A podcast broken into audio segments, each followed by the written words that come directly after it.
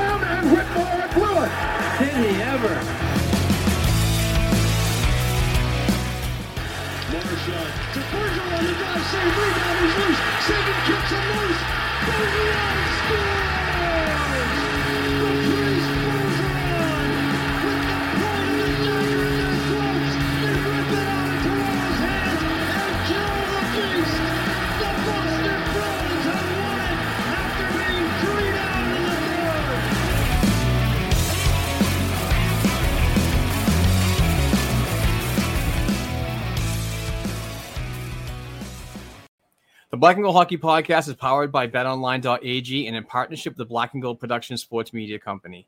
This is season five, episode 246, and I'm your host, Mark Allred, and we ask that you please subscribe to our weekly Bruins Hockey Talk on all worldwide podcast platforms and video content on our related YouTube channel. With that being said, we have a huge week, absolutely huge week as we get ready for hockey. We are only 20 days away, folks. And with that being said, and, and usher in that excitement, my co-host Heather Ingerson. Heather, what up? What up? It's really real today. There's real hockey. I mean, sure, it's like the B squad, but whatever. It's really, really hockey happening against a really other hockey team. See, talking to you, Washington Capitals. I can't believe it. Five o'clock. We got to get this done so you can get this editing done. Because if not, you're looking at what 7 8 o'clock before Yeah. get back to it. But Unfortunately, made I mean, I, I can it. I can edit through the game. It's not that big of a deal, but I do want to sit there and watch fun. it. You know. yeah. But, um. Uh, before we um before we get into the hockey talk and mention our show sponsor, I do want to uh, uh, give an update. Kind of uh, some big news here. We do have a um a merchandise shop now on our website. If you go to blackandgoldhockey.com slash shop, you'll be um uh, ushered to an area where you can support us and other programs on our podcast network. Uh, we have uh, t-shirts, we have hoodies, we have uh, coffee mugs, we have stickers. We, we can bring on more items if if uh, if folks want them, but it, this is a big step for us this year as we move into uh, you know promoting our, our program a little bit more, but also uh, to create a little bit of fundage on the way to uh, you know to cover our out of pocket costs. Um, the Black and Gold Hockey Podcast does have merch available, so if you go to that website, you can buy there. But we also have two other programs that are, uh, are really involved right now, and that is the Puck Lines Podcast with uh, Andrew Taverna and Connor Green. They do a fantastic program, so definitely give them, um, uh, you know, but check out their products and, and buy something. And also the Causeway Kings and they do a fantastic program. They have a lot of the B and G guys over there. That uh, Benny Rabbi uh, is the host, and he's uh, an amazing person. So uh, please uh, check them out, and also follow their podcast too, by the way. But Absolutely. black blackandgoldhockey.com slash shop is the place to go to get your black and gold paraphernalia. Uh, with that being said, let's uh, hear from show sponsor betonline.ag. We're back and better than ever. All eyes are on the gridiron as teams are back for another football year. As always, betonline.ag is your number one spot for all the pro and college football action this season. With a new updated site and interface, even more odds, props, and contests, betonline.ag continues to be your number one source for everything football and sports related. Head over to the website or use your mobile device to sign up today to receive a 50% welcome bonus on your first deposit. Don't forget to use the promo code CLNS50. That's CLNS50 to receive your bonus. From hockey to football to basketball to boxing, right to your favorite Vegas casino games. Don't wait to take advantage of all the amazing offers available for the 2021 season. BetOnline.ag is the fastest and easiest way to bet on all your sports favorites. BetOnline.ag, where the game starts. And as always, we thank BetOnline.ag for being our show sponsor and uh, unbelievable stuff. Hockey's coming up, baseball's still going on, football's just getting underway. It's week three, so um, get in there, sign up for a free account, and get yourself a sweet ass signing up bonus. Uh, BetOnline.ag does a fantastic job with everything sports related, and it should be your go-to for your wagering needs. Uh, let's go. Let's effing go, Heather. We have a lot of hockey talk to talk about. Boston Bruins related because that's all we do is talk bees, bees, bees, no matter what. Even if there's nothing to talk about, we'll find something to talk about. Well, let's start off with this is an important announcement, especially to anybody in the area that may be trying to go to the TD Garden because you have to either have proof of vaccination or a proof of a negative test result. We already talked about how masks have to happen. Uh, this goes out to all Bruins slash Celtics slash concert slash uh, tennis fans. I guess we just had a tennis tournament in the garden. Um, that's an important thing to know. Always read the fine print when you read stuff.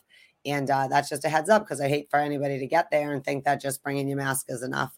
Uh, they've made this decision. I think it's mostly based on keeping it full capacity. Do you know what I mean? That's kind of the underlining thing. It's either that or they're going to have to slash capacity to keep the social distancing, which seems to be kind of the general rules that the state in certain situations are um, you know, mandating. So, anyways, uh, I just uh, wanted to bring that up to any fans who may have purchased tickets for the upcoming season, which is not that far away. We can make it. We've made it to the preseason games. We can make it to the final. So, uh, we don't really need any thoughts or anything on that. And unless you have some thoughts on that, I just thought I'd just mention it. Don't no, it's it, it is an important thing to remember that you when if you buy tickets online, it just does not mean you're going to get through the door. So please be aware of all that. Have the information available. You do not want to waste money um, and and and start a uh, a pan, not a pandemic because we're all we we're in one, but a panic. Um, when you get to there and you can't get in and basically wasted all that money for you and your family. So uh, it's important to keep uh, in, uh, tabs on everything that's going on. Uh, please go to the official website, follow the Boston Bruins on Twitter for all these updates because if numbers do change in capacity, uh, they'll, they'll be the ones to actually be the one, you know, to, to let everybody know ahead of time. So uh, just keep an eye out as the season goes on because all this uh, all this crap is is coming back, and we don't want it to ruin anything that we we love. You know, obviously we love our families and friends and listeners, supporters, and everything like that. Hockey is is secondary to to life events. You know, but um, we do want to make sure that everybody um, does it safely and understands uh, what's going on, the protocols moving forward. Yeah, definitely. Um, yeah, that was just a mention uh, before we get into the random agenda as my brain and the Bruins world dictates. Uh, and I apologize to anybody out there with my gravelly voice, unless you like chicks with gravelly voices, then visit our uh, black and gold hockey podcast on the patreon.com slash patreon. No, just kidding. Okay. So I thought this, um, this of course happened about 12 and a half minutes after we recorded on Monday, but uh, Zach Senyshyn signed He's been sitting around. Uh, he's had the offer. Just signed. Will be an RFA again, but this I'm sure made you a little bit happy that he's around at least another season to see what we can do with him and or what we can do with him. You know. Yeah, it made me happy to to keep Zach in the in the fold. Um, and I, I was, you know, when we're talking about this topic on Twitter and so on, and listen to so many podcasts, you know, there's a there's a lot of uh, displeasure for this signing, uh, and obviously it's because he's a 2015 first round pick that hasn't been to the NHL yet um, consecutively, and that's a big narrative for people that uh, the haters. Let's let's just call them the haters because that's what they do. And um, but there's no patience in these fans. They want um, the players to get to the NHL uh, right after leaving the podium. Um, and never look at what's ahead of these types of prospects and so on. But I believe that Senyshyn was holding out for a possible one-way deal because he thinks that he deserves it or so on. Um, but he gets a two-way deal, which is which is good too. the important factor is here, and, and another reminder to folks about the waiver process is he's he's got to make the team, he's got to make the roster out of this camp. And if he doesn't make it, then he has to go through the waiver process, which will be uh, available to anybody else who's looking for a fast, creative winger that you know possibly has a better line to the NHL with another team. Um, and I'm not saying that that's a bad thing and he's a bad player and so on. It's just, you know, I, I still believe that he could be a valued asset, but I like him where he's sitting in the organization. And if he can survive the waiver process, I think his addition to Providence is going to be a, just another great, great thing moving forward for that minor pro affiliate because they're they're going to be a, a, team to be reckoned with this year, in my opinion. So I like the signing. I, I I do understand how people get frustrated with with this and so on, but it's just we we don't rush prospects anymore. We need to start understanding that. I mean, look at look at Jack Studnicka. You know, we're probably going to talk about him later on too, but look at the path that he's taking, and and it's frustrating for some people, but they're not totally hating on him yet. So uh, give it time, I, I, guess, in Bruins Nation. But um, that's just my thoughts on on Zach. He's a great kid, good interview, always you know available when I need him and so on when he's down in Providence. And um, I just think that you know you still need sustainability at the minor pro level. He, there's nothing wrong with a break glass in case of emergency scenario for these types of players. So, um, you know, it's it's uh it's not breaking news. It's not an unbelievable signing. It's just one of those sustainability pieces pieces, in my opinion. Um, I is actually starting to wonder if he wasn't trying to get on the waiver to try and get out of here because he is at a weird place where he's getting boxed out or in. You know what I mean? Like, meaning he's getting older, he's not getting younger. Like, his crack at the NHL is getting, you know, smaller. And we've talked about there's nothing wrong with playing professionally, not in the NHL too, but I was starting to worry he wasn't going to sign because he was really adamant about that one way. But like you said, then he can't make the team, and he's got to know he's not making the team with the people we went out and got and people that maybe had more looks than him ahead. But this is his season to prove it and or at least get some worth so that we can put you in a better situation to be in an NHL lineup if that's where you feel you need to be. But I do think he's a good kid. I'm not mad at $750,000 for a year to keep him around one more year and give him, you know. It's 750 at the NHL level. Yeah. 100 100 grand or 200 grand. I don't know if that's been released yet, but I think it's right around the same thing that um, Cameron Hughes got. Yeah. It's pretty much the same. Yeah. So that's that. I just wanted to mention, uh, of course, that happened right after we recorded, but I know you're a big Zach Senyshyn guy, and I, I don't. We need depth. Like we've, again, the last few years, we really, even the year that we were in the Stanley Cup finals, we're like, what is up with the depth on this team? Uh, it's not there. Well, maybe it wasn't quite there that we thought it was. So, like you said, you got to sustain on the other levels as well. So, uh, thanks for staying, Zach Senyshyn, I guess. Okay, so the topic of the week though is the boys are back, baby. Training camp's open. Uh, you know, it's officially open now that you know on the date that the NHL they say you can have it open legally and uh, you know without remorse. But it was so good to see them in there and before we get into breaking down the first three days of uh, training camp, obviously leading to the talk about today is the day, man. Preseason game one. Whoa. I was like, I feel like there's a mazillion preseason games this year. I don't remember there being this many. I'm sure there were in the past, but shout out to the black and gold hockey members that were at the Warrior Ice Arena this week. And uh, go ahead, Mark. Do it. Do you know uh, Andrew Taverna from the Puck Lines podcast and uh, website writer? Um, uh, Kevin O'Keefe uh, from the um, uh, the Beehive podcast. Sorry, Kevin. Uh, he was there, and he's also a writer at blackandgoldhockey.com. And also Ryan Duffy, uh, who I believe is going to have a podcast soon, but is a writer at blackandgoldhockey.com, uh, was in attendance. So all three were well represented this week. And I want to truly want to thank those guys for the traveling and the effort they made in tweeting and videos and – um, video uploads to YouTube, Puck Lines mm-hmm. podcast shout out right there. Uh, but no, it was it was really cool to have uh, folks in attendance. Sucks I could not be there, but I got two Boston Terriers that I've I, I love truly. I do love, and I'm not going to complain.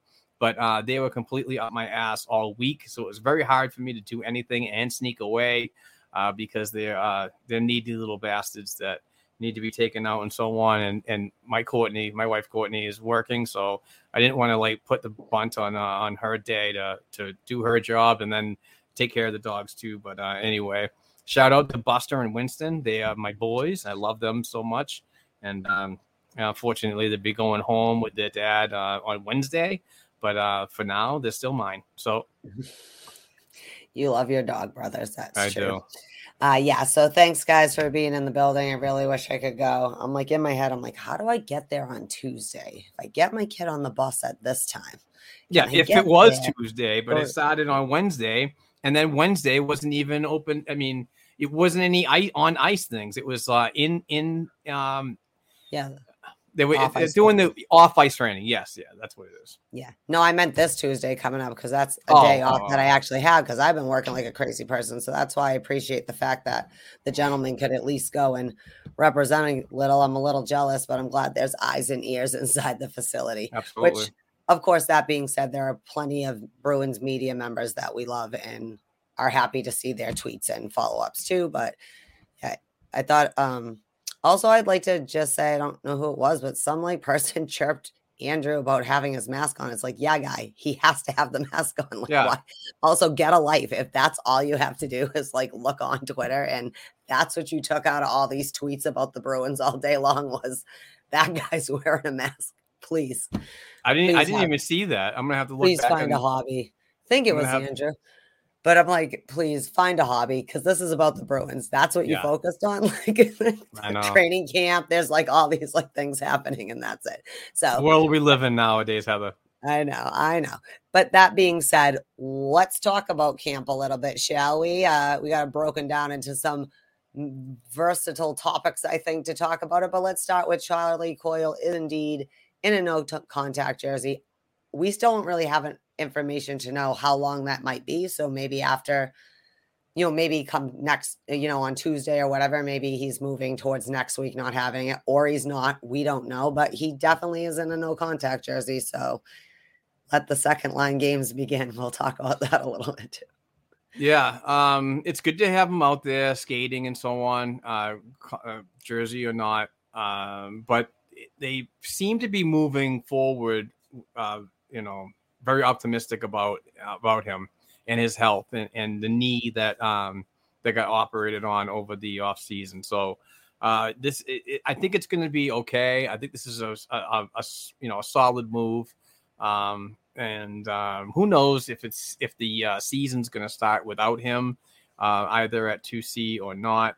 Um, it's just uh, it's a good move to you know be precautionary about these things and so on. So uh, I think it's going to be okay, but it's it is going to give some opportunities for other players. I'm sure we're going to talk about that later. Correct? Yes, we'll have things to say about that. But Well, then I won't think- jump in on it. Then I think it's good that he's at least on the ice. You know what I mean? He's not having, he's not isolated like sometimes injured players are kind of in their own world. So Right. that's good. So it gives you more hope. And like you said, there's been a lot of optimism. So we talked about this. You know, you're not going to really know what's going to, what it's happening until you really start getting into the actual training of using uh your muscles or whatever in certain ways. Uh, and I mean, I'm sure he'll be okay. But yeah, it's been interesting uh, seeing what will happen on the second line.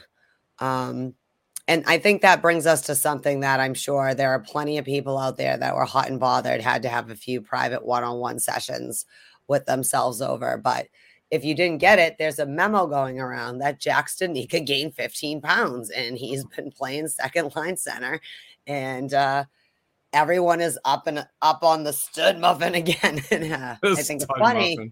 Like that's it. Like so studs looking more studly, uh looking bigger, definitely. And uh just I didn't know if you had any thoughts on Jack because now all of a sudden the Jack Studnicka train's back on full force driving by or whatever. Well, now that we're on the topic, and I can say something about this, it, it's it's um it's good competition. Let's put it that way. It's good competition. It's good to get him involved in a situation like this when you know that um, a player like Charlie Coyle, who obviously has not earned that second uh, 2C spot quite yet, Um, but it- with him being out and limited um, opportunities to fully participate in practice or these um, training sessions, that um, you know that they give a look to him, you know, and, and see where he can go from there. And but it's not only that. I, I think by letting Studnicka get that type of exposure, you also can gauge where he could be on other lines too, whether it be the third line if uh, if Charlie Coyle does come back and so on, and then how the competition goes with Erik Haula and so on. We'll talk about that later on, I'm sure. Um, but it, I mean, it's it's just the internal competition is very valuable at this time of the year because you can gauge Bruce Cassidy and, and coaching staff, along with new member Chris Kelly, can gauge where they are moving forward and what team they uh, they, they could possibly have. And um, I think it's important. I think it's great as how many people are showing up to camp, and then you dwindle down to the people, the players you actually have on the roster and contracted, and so on. There's nothing wrong with pushing players. There's nothing wrong with players coming in for PTOS and pushing players. That's the way you you gain consist- consistently um, and and competitively, in my opinion. And, and this, I think it's great. I think it's really good. But ultimately, I don't see the lineup changing from any of my projections in the past. I don't see Studnicka being involved in this lineup. Uh, he might get a game here, there, and two, um, pending injuries and so on. But I don't think he's going to be a member of this Boston Bruins team for the upcoming year. Uh, with his availability to go down to Providence and and and um, his exempt waiver process. So I think he's going to be a one line, uh, a first line center down there, and I think he's going to have a great year as this um, as the um, the games expand from a 25 game season, which Providence played last year, to a 72 game, a 76 game, or whatever. Uh, with travel and so on, and, and you know, I think it's going to be good for him. But I think that's going to be his big evaluation is how he goes down there and produces you know, lift your head high and do what you got to do. Go on, go down there and grind and do what you've been doing for the past uh, several seasons since you've been in the Boston Bruins organization. And I think his path to the NHL will come a little clearer after after this coming season when we seem to like walk away from certain members and create some freaking roster spots for him to uh, finally um, set in with a little bit of uh, consistency. Do you think that people like Studnicka, like players like that, or even like I had mentioned with Zach Senyshyn, are getting a little nervous themselves about being boxed out. Like Studnicka, like just internally, they may start be feel start to feel like this is I have to get it this year. Like I have to at least get take the opportunities more and really make more of it because we went out and got some pieces that do the things and paid them NHL contracts to do some of the things that we want the Studnickas of the world to be, you know, like whether it be this year or next year. I agree with you. I mean, we almost have too many options now. Do you know what I mean? And it's going to be hard. So all you can do is like get your looks and really embed yourself in their mind so that they think of you first when they need somebody to come. And like you said, in the meantime, prove down there. Do you think some of these people who have been in our system are starting to reach a point where they feel something has to give for them, you know? Uh, Yeah. just- No, I do. I mean, there's a there's a time and a place when you when you actually can think as a player. I've never done it, so I don't know. But when talking to these players, you get a sense of of how they're how they relate and uh, where they sit. You know, if, if the Boston Bruins continue to bring in uh, talent from other teams via free agency and so on, that always puts a um a, a bit a little bit of pressure on the guys in the system that are supposed to air quotes you know make make the next step. And and from the boston bruins organizational standpoint if those guys aren't ready and they continue to need more time in providence then it is what it is. They'll they'll do the plug and plays. But you know you really have to come in and make an impact. And, and these are times um you know training camp times are, are those times for you to make an impact and and say listen you can't you basically have to like push their buttons and say you can't put me down anymore. You have to be that player. And a lot of these guys right now aren't. And it's not saying that there's it's a terrible prospect pool and it's it's always ranked up in the high tw- uh, high 20s and, and early 30s and so on. It's not about that. It's about the individual player and how much he freaking wants it. That is partly true.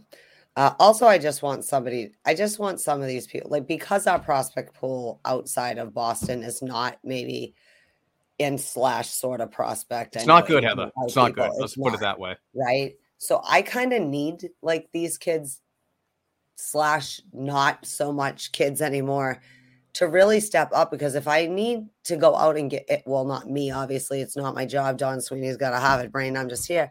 But if we need them to go out and get a piece and move stuff, yeah, like a Studnicka, sure, it's not cap wise that much or whatever, but like something I need the Studnickas and people like that, the, the Trent Frederics, whoever. I'm not saying I'm trying to get rid of any of them. You know, I'm just saying if we need to go get someone, I'm no longer willing to piss away draft picks that we've been doing for the last 15 years, just like handing them out like they're candy. You get a first yep. round and you get a third. I'm all set. I would legitimately, yeah, rather give you Studnicka or, or someone if that's getting me more in return to give out less. And it's more, and that's what happens when you feel like a trade is more. But I feel like can some of these people maybe give us a good trade deal, like kind of like the, when Taylor Hall came here? Because for all the years that we gave everyone, we were giving away superstars. You want Joe Thornton? That's fine. Like you can have Joe Thornton. I mean, God knows what you could have got for him. And we got some good pieces and some. Do you even remember pieces? Like what impact did that make? It was like a ripple effect. But I just, I think I need for some of them to have the value that people want them to have and actually have that value this year. You know, not like I want you to have this, this is what their ceiling is, because they're useless to me if they can't make the big team ever, you know, or if it seems like there's no path for whatever reason for them to get there. And I also can't have you just clogging up everything to like I need you to move on too because I don't want to hold on hope forever that Senyshyn and like whatever. And I don't don't make me say the draft class of 2015. Ah. Right. Trigger. But trigger. Trigger. Trigger. Like I love them, but okay. So um let's that's all I have to say. I just thought uh Studnicka, yeah, eh, everyone 15 pounds, he gained 15 pounds, he gained 15 pounds. Listen, here's a hot take from me.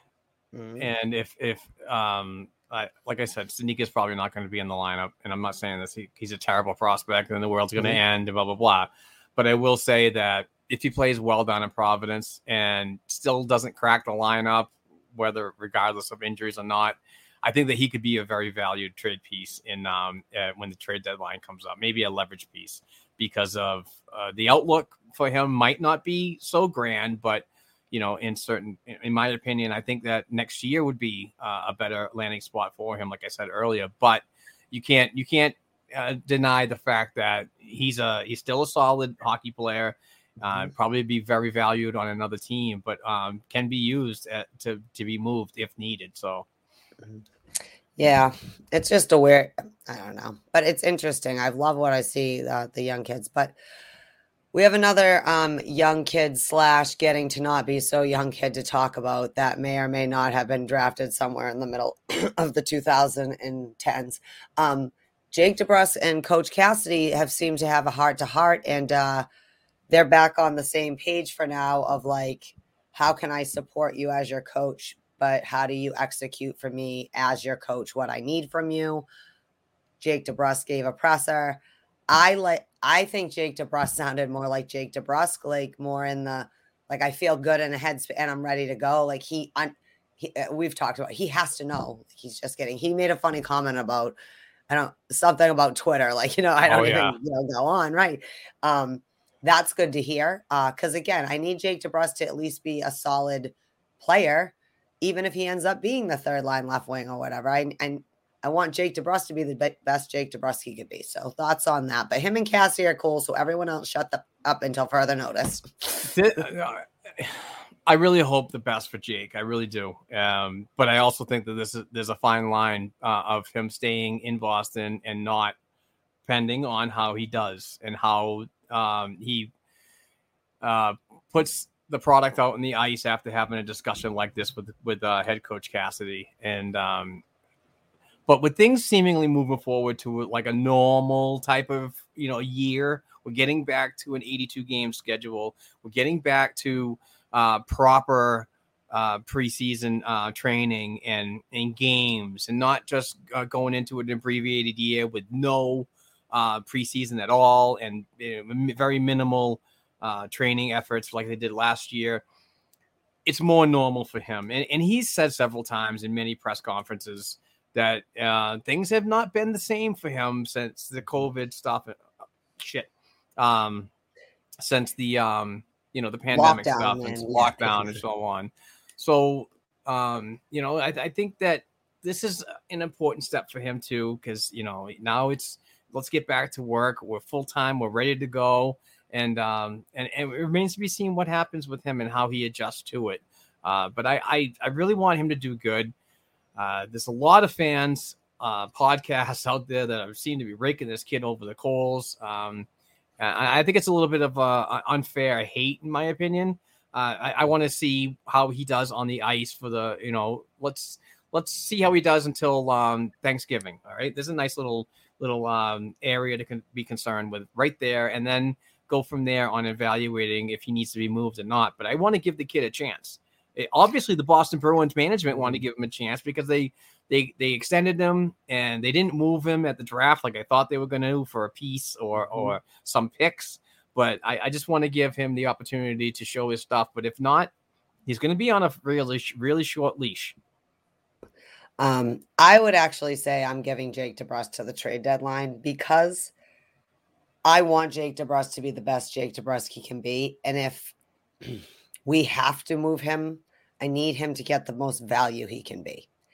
Um, he does love being here. He even said like he didn't want to deal with the qu- quarantining to go home over the summer and whatnot. So he basically stayed in Boston and he talked about being out and going out and doing things and walk, you know, and how that helped him, you know, to kind of be here.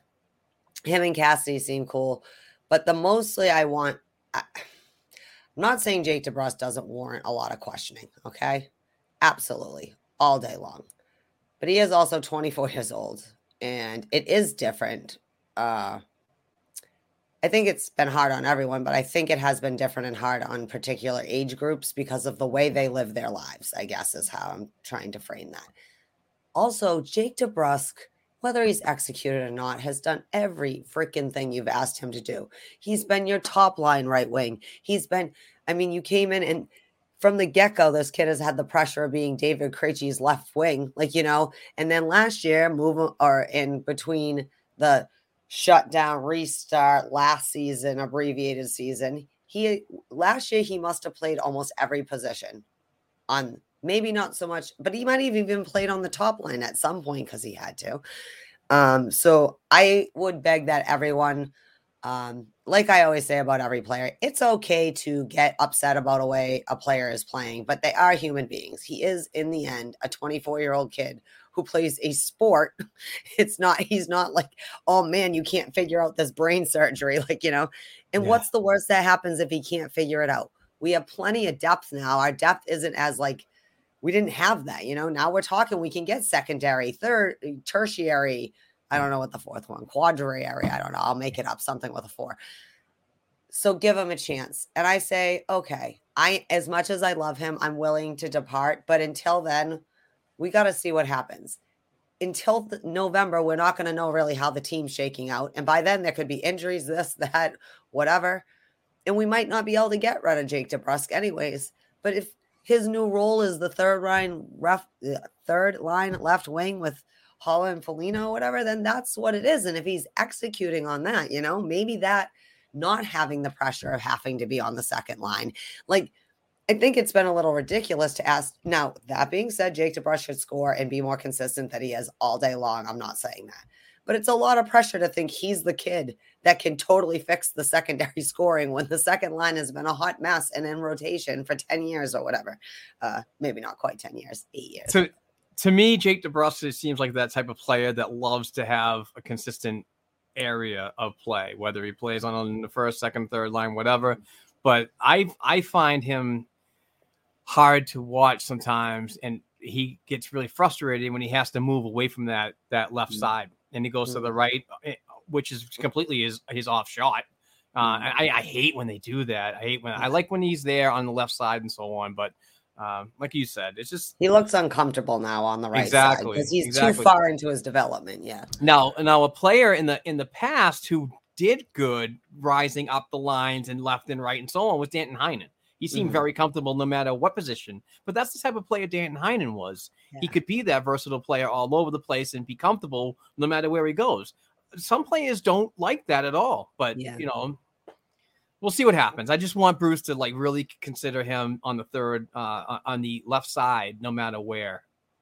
Yeah, no, you're right. Because that's why after the first couple years, most people, sure, a lot of people come into the league as like center, wing, this, wing, that, but not all players actually pan out. Like sometimes you end up, you're a right wing, like you're this, you're that. And I think after four years or whatever, Jake DeBrusk is like the left wing is his comfort spot. Like you said, it's where his shot is, it's where he's been playing at a high level, whether he's executed or not. He's been playing with high level, ta- you know, over there. I mean, all day long, he probably would have replaced himself next to Krejci with Taylor Hall. He was probably like, phew, thank God I could use a break from this. Like, yeah, please get Taylor Hall. That'd be awesome, you know, but uh, good luck, Jake. We like Jake, and I'm giving him till the trade deadline, unless it goes horribly wrong, and then you can sit your ass on the ninth floor until the trade deadline or whatever. So, Okay, so that's the Jake DeBrusk thing, and that'll be interesting watching the Bruins fans meltdown about him for the first three months of the season. um, so speaking of Jake DeBrusk, he's got a new center that isn't David Krejci or any of the 12 centers he had last season during the uh, rotating cast of everybody but the top line. Um, Erik Haula is looking pretty good as that third line center. He is a fast, fast guy. Kind of it's weird because him and Coyle played together, you know what I mean? And like kind of that quickness, he's got a little of that, like really goes. I, am liking uh that third line myself, uh him, DeBrusk, and Foligno. I feel like Haula has enough of crate like movement, you know, for Krejci seeing things to set up Jake. And Foligno's got that veteran can get in those spots, you know, and really facilitate the play. And I think they can actually help Jake DeBrusk find Jake DeBrusk again. And maybe he might not score 30 goals. But if Jake DeBrusk would give me 20 and 15 assists, I will forgive him this season because I see him getting back into his groove. And if he opens up and can get comfortable, that line could be tertiary scoring. and that's what we need when you when you consider in secondary scoring. That is it right there. You have three lines of potential offensive uh, threat. Wow, and in a fourth line that that can grind. Let's effing go. I'm really high on Haula. I know a lot of people weren't when there was mm-hmm. signings, but I think that it, the way he worked in with his uh, his term and his and his dollar value were fantastic. I thought it was a really good play by Don Sweeney not to go out and get that that higher player if there, if there, if there was one available and not be able to get multiple assets during free agency like they did with Haula and Foligno and Nosek and so on. So I think when you when you think about like the manip- manipulating the cap, I think Don Sweeney did a great job on that by addressing forwards, forward additions that are versatile too, that can play the center, that can play the left and the right, and so on. So I really liked what he did this year, and I, I know a lot of people poo-poo on that big time. But when you brought up a very good point about David Krejci and his departure, and um, the way Erik Haula can be. I, I I don't think Erik Haula is at the level of of of Krejci's freaking um a status when it comes to offensive threats and so on. Yeah, awesomeness too. Yeah, yeah. But what I like what you were talking about though. Is he might not be that that offensive offensively gifted forward, but he can work on things. But what I like about him as a center is his speed. Krejci was not a fast forward at all. Right. He really slowed the game down. This is a different dynamic we're probably seeing from this Boston Bruins organization when you're considering a player like Haula because now you're bringing in a speed factor. Yeah, he could he could honestly challenge Charlie Coyle for that second line role. I, am just throwing it out there now. Not a hot take, blah blah blah. I'm just saying that if he plays well, there's always room for advancement. And the way Haula plays, if he starts off on the third line, great. That's going to be a solid line. With, with what you said, you know, a, De, a DeBrusk, a Haula, and a Foligno, unbelievable. Can't wait to see it. But if mm-hmm. if Hall is playing so good, and and and let's say Coyle does earn that freaking second line C spot, and he's not playing well, there's a flip flop freaking uh, situation that can definitely happen, and there's nothing wrong with that. If you're winning, it's good. If you're not, that's when you make these adjustments. And I find Bruce Cassidy makes those adjustments probably too late in the games and so on. But anyway, it's a good thing to have with this all this versatility and who, who could play where. And it's all about chemistry, and this is the time we're seeing this. We're seeing these uh, off-season workouts and chemistry building moments, and let's go right into the um, regular season, which starts. Puck drop is 20 days away, and um, and let's see how everything comes together. I'm ready for it. Absolutely ready for it. Um, I think not to play off of your point, but we've had so many different kinds of players in the system, all doing their job within our system. Our depth this year looks more like players who, like you said, like Hall and Coyle could change. I don't think we've seen Jake DeBrusk much on Charlie's left side because normally when Jake would drop down, Charlie would have been bumped up somewhere to play on the right side or something, or here playing out. But kind of being able to do the same thing fast, you know, make the play happen, you know, get the play going to happen. Uh, same thing. Like we have similar people who will end up on the wings that maybe you could be interchangeable on. Like you said, if you have to do little adjustments of flipping second and third, just like we've talked in the past, you might be able to do with Pastrnak and whoever, you know, it would be Hall. Cur- I mean, uh, Smith currently, obviously, because he's the the um. I don't know what word I'm looking for. The assumed right wing on that line. I do think that in our depth itself, we have more consistency within the depth. So you can make the moves and shake it up without the way we normally do. It's like a big bomb in the middle of everything. It's like now you've got to re-establish all the chemistry. But if you have players who can do similar things, all kind of running those drills already, it might be enough to bump them in the right direction, but without creating the chaos and disorder that tends to happen when it does happen. Do you does that make sense? I, I It, it makes sense. It does make Yeah. sense like I, I I do agree with you. I in a trials and tribulation kind of a way. right. I don't mind trials and tribulation, but not in March when you're play, fighting for playoff position. Like, I need you to not wait until four minutes to the end of the game. Do that That's- halfway through the second, so that by the third, people are can. That's that. That's why Heather. Every time we go into a season, and you've been a, a, host with us, I think we're going on three years. Yeah, I think that's we're at Fucking least two and a half in. Absolutely crazy. It's been that Yeah. long. We started but right it- after we lost the the pu- the cup in 2019. Yes, and um, no, it's all good. I lost what I was gonna what I was gonna talk about. but, no, about um, moving lines. Oh no no no yeah no no but uh, my thing is is like I I always use the Thanksgiving holiday as like a playoff gauge where this team's sitting in the standings but also I'm using that as do certain people have chemistry within that time frame?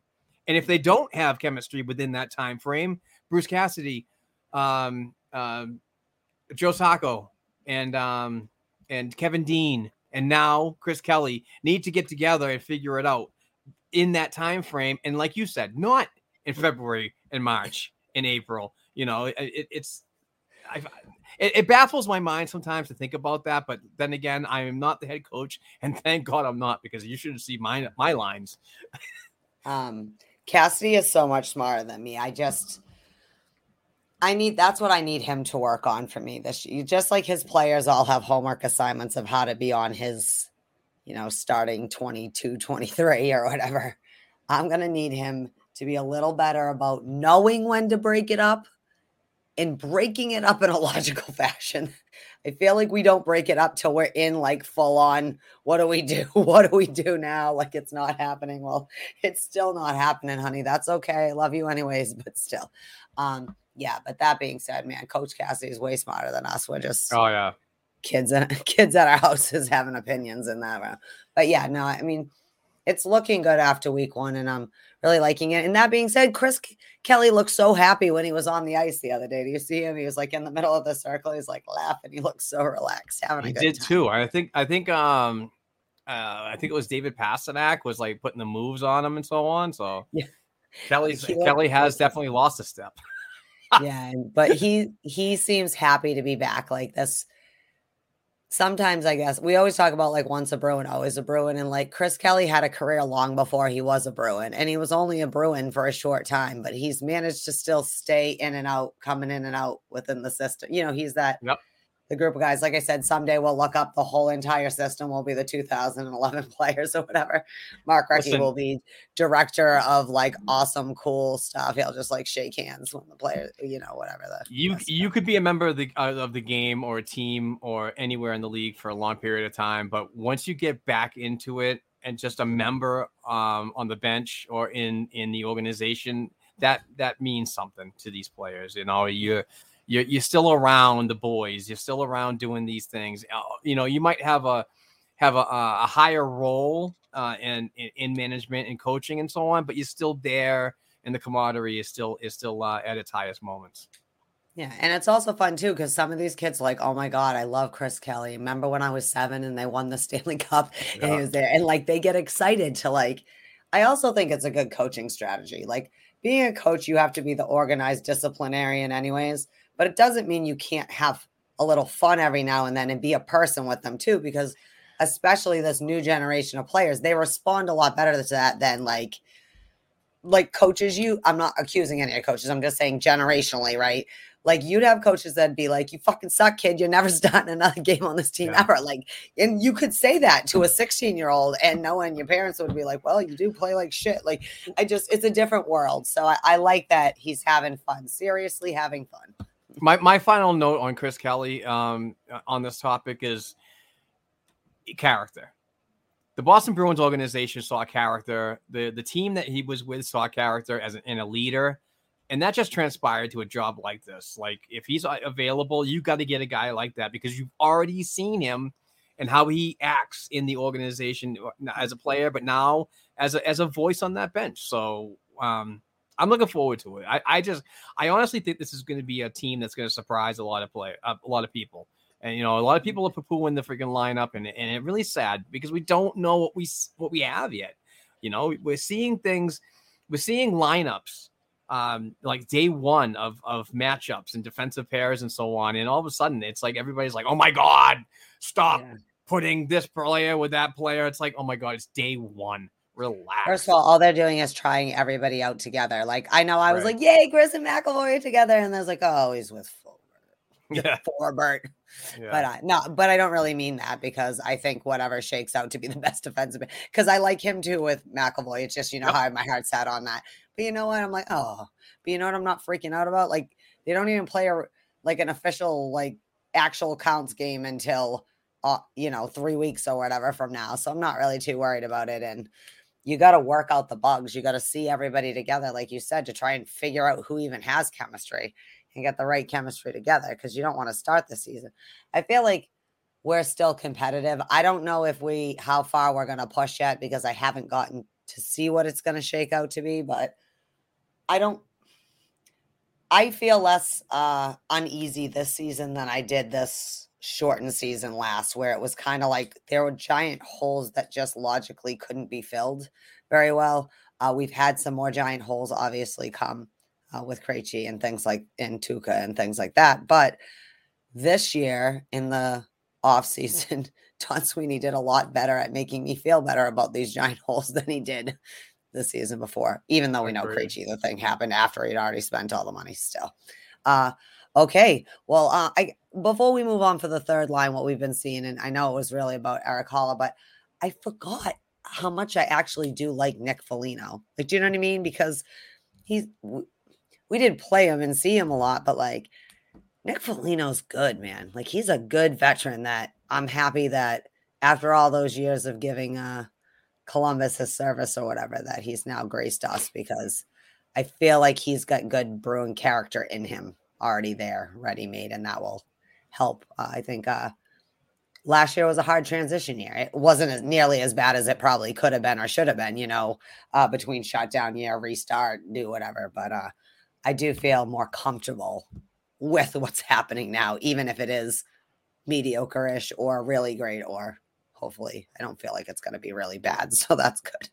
Yeah, I mean, Nick uh, Foligno's a, a solid veteran presence. Uh, I think he's going to do a lot better than he ever did in um in Toronto last year, uh, and he didn't play that that much at all in Toronto, but in uh, obviously got in the playoffs in the first round exit, which is common for Toronto. But anyway, um, I, I he's just another addition that I really love, and I'm really happy that to have him on board, and I can't wait to see. Um, a lot of guys that were uh, from the uh, B&G Productions that were in uh, um, in attendance at training camp have mentioned several times that when they're running power play units, Nick's Nick's on there on PP one, and uh, and his body is in front of the goal, just creating havoc. So and that's what we need. Uh, we did lose that kind of in uh, Nick Nick Ritchie. But uh, this is a solid replacement to do the same thing is to get somebody in front, have that net front presence, uh, on all occasions. It doesn't have to be just the power play. If he's going to be playing the third line and he can get down low and and and be that that um, that player that's just you know being a nuisance to the goalie and and and uh, and the defense um, surrounding him, then that's what it is. That's the type of player he is. He's a big body. I know he could take a hit and give a hit. So. Um, I don't. I, am not saying that he's going to be a, a huge physical player and dropping the gloves all the time, but more or less, I'm just saying that he's going to have that the, that all around experience as uh, most veterans do at this uh, at his age. Well, you don't need to take people out. Being physical doesn't mean you have to always be going Right. slam at 40 miles per hour into each other. Being physical is pushing someone off the freaking puck, creating space for the sniper to get, you know, like whatever, pushing place. There's different types of toughness. Um, yeah. So also, I just want to say, I mean, we all know how I feel about Nick Ritchie, but don't worry about Nick Ritchie, people. He's going to play with Auston Matthews because apparently he is an elite player and we have missed the boat. And you know what? Maybe Nick Ritchie will prove me wrong and deserve to be playing anywhere near Auston Matthews. But he was a first round draft pick. So we'll see. True. But no, I'm just like everyone, like Toronto. I'm like, you're doing it to yourself again, Toronto. You're like, Nick Ritchie is the dude that is going to put the glue in this team. And maybe he might. He'll have a little bit of, he will have a little influence in there. But Jesus, you think that they just traded for Sidney Crosby the way that they're acting up there over Nick Ritchie? I'm sorry. Uh, no offense, Nick Ritchie. But then again, you don't care either that I talk about you. And I don't care uh, that much about you. So thank God we parted ways. So to go through that. Um, all right. Well, um, we talked about the third line a little bit. How about what the fourth line has been kind of playing in and out this week? Uh, they actually asked uh, Thomas about Krejci going home. Do you understand why he want to go home? He's just like, yeah, man. I mean, it's home. Like it's cool. He went there, but it was interesting how he said the during the lockout or whatever last thing he played with Krejci. You know, so again, another. It's like, what is? It's so funny. It'd be like me just going to any random uh British person I saw and asking them something like, why are they the expert on what their country? Well, yeah, man. I mean, whatever. I mean, I, he wanted to go home. Like, it's just weird. Why are you asking that during his first like real press conference? Ask him about him. Ask him how he's like in the city. But it was just kind of funny. But yeah, how are you liking that? Your boy Freddie and uh, I love it. I absolutely love Well, that line, and I hope it stays uh, throughout the season. And unfortunately, I see uh, Chris Wagner being out of the picture. Um, uh, maybe that 13th, 14th forward that's a rotational guy.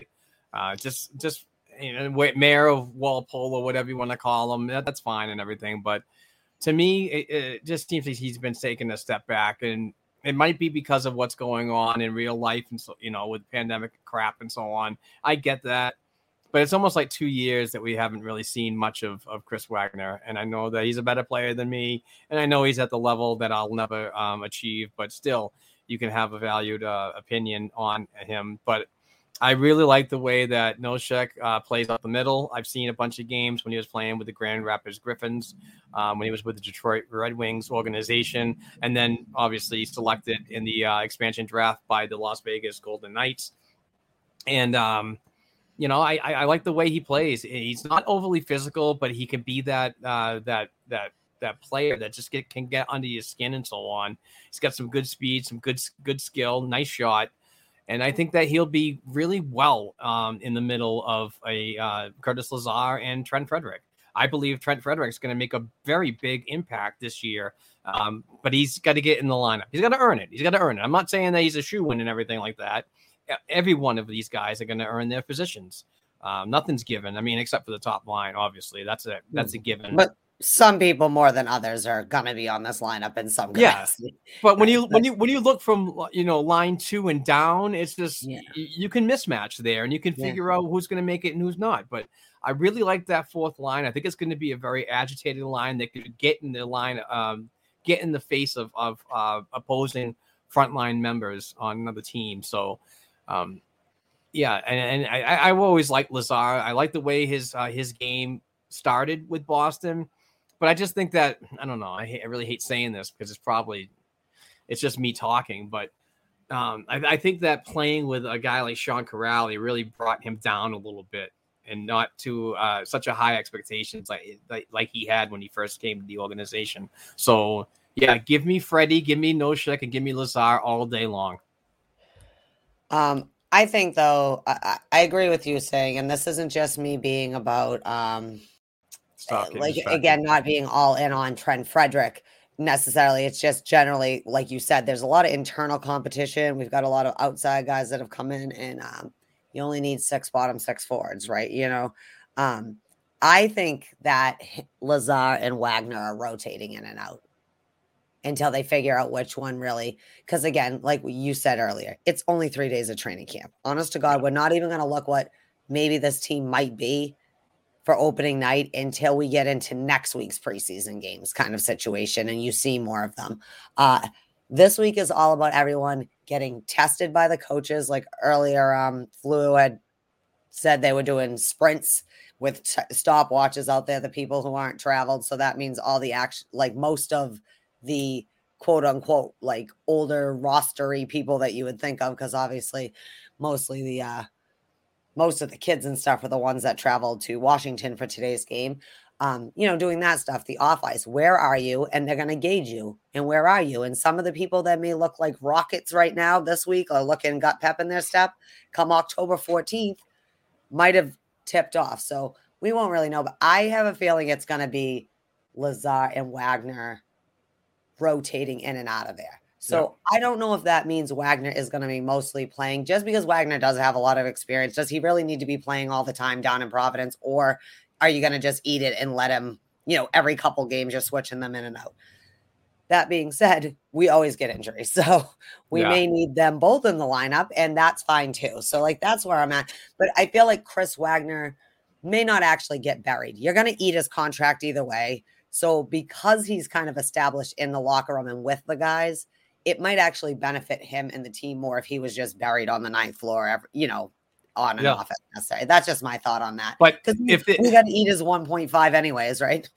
well, no, you get you get relief from that. So not- actually, not actually, not all of it, right? Not Yeah, all of it. I mean. You, so you create a roster spot and cap space. Um, I think uh, I, I'm not sure his number right now. Um, I think he's like, is he a two million dollar player? I think he's or- 1.5 So somewhere in there, like 1.7. if he plays at the NHL level, you're probably paying him two hundred grand. Right.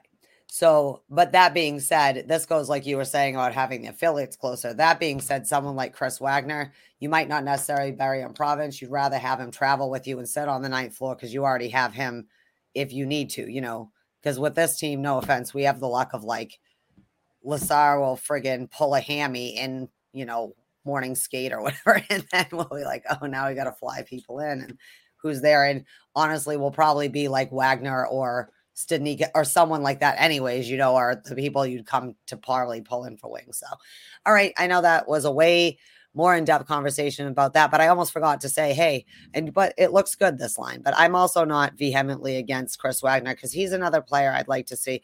Obviously, he's not your top gun, he never has been, but he has had times of being one of the most solid things we had on the bottom of this roster. Not that that necessarily means that's the best, but like just we've seen him be consistent in that role of grinding people down on that fourth line.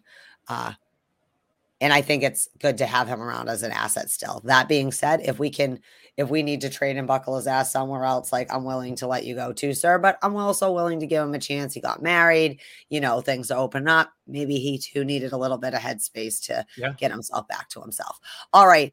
Um, well, we're getting near our um break, so I don't the next topic is about uh defensive pairs and stuff. I feel like we need a little more time than we have for our break. Yeah. Uh, so what?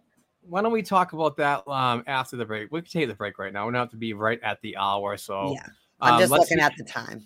Yeah. Uh, with with Christmas coming up, folks, and and if you have any birthdays that are coming up anytime soon, you need to really check out what my friend Bruce Sullivan has at Boston Sports and Music Memorabilia. He's got some fantastic uh, hand signed items, fully authenticated. Uh, Bruins, Celtics, Patriots, Red Sox, all kinds of great stuff. He's got an impressive collection, and they're really, really good prices to a fan. Uh, you know, to spruce up that fan cave or or give a, an an, uh, an awesome freaking present to a, a younger member of your family or a friend. But uh, please uh, check out the uh, this mid show uh, commercial from Boston Sports and Music Memorabilia and Bruce Sullivan.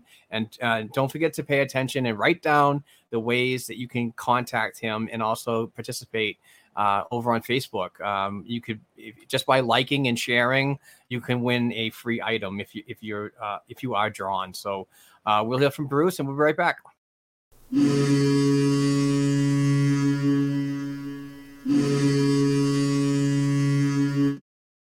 Hello, Bruins fans. This is Bruce from Boston Sports and Music Memorabilia with our black and gold memorabilia moment of the week. On September 19th, we hosted two Bruins legends Hall of Famer and NHL Top 100 player Brad Park and three time All Star and Bruins number 16 retired Rick Middleton. Get your Brad Park autographed inscribed black or white JSA authenticated jersey for 119, a puck for 39, or a Middleton jersey, JSA authenticated, for just $99, a puck for 35, or a photo for 29.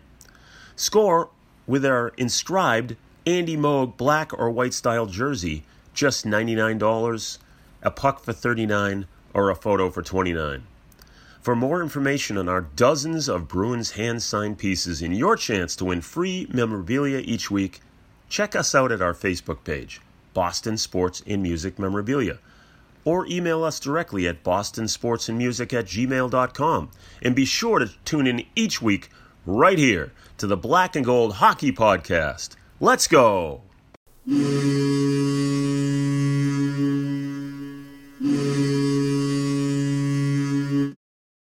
What's up, Bruin fans? We are back. You just heard from the awesome Bruce Sullivan from Boston Sports and Music Memorabilia. He's got some fantastic stuff. Like I said earlier, Christmas is coming. Birthdays are always around the corner. Prepare yourself for awesome hand signed stuff to uh, spruce up the fan cave and give away as awesome gifts. And we thank Bruce for being our mid show sponsor all the time. And he is a, a, a place where I go and get our Patreon uh, jerseys and other uh, fun stuff that we give away on uh, our weekly Boston Bruins hockey talk. So we are back. We're talking Boston Bruins hockey. Heather, you have the agenda. Where we going? Yes, thank you, Bruce. Uh, we are going to now talk about uh, the defense. We've been talking about offense this whole time, but let's talk about the defense a little. Defense, you know, I love me some defense.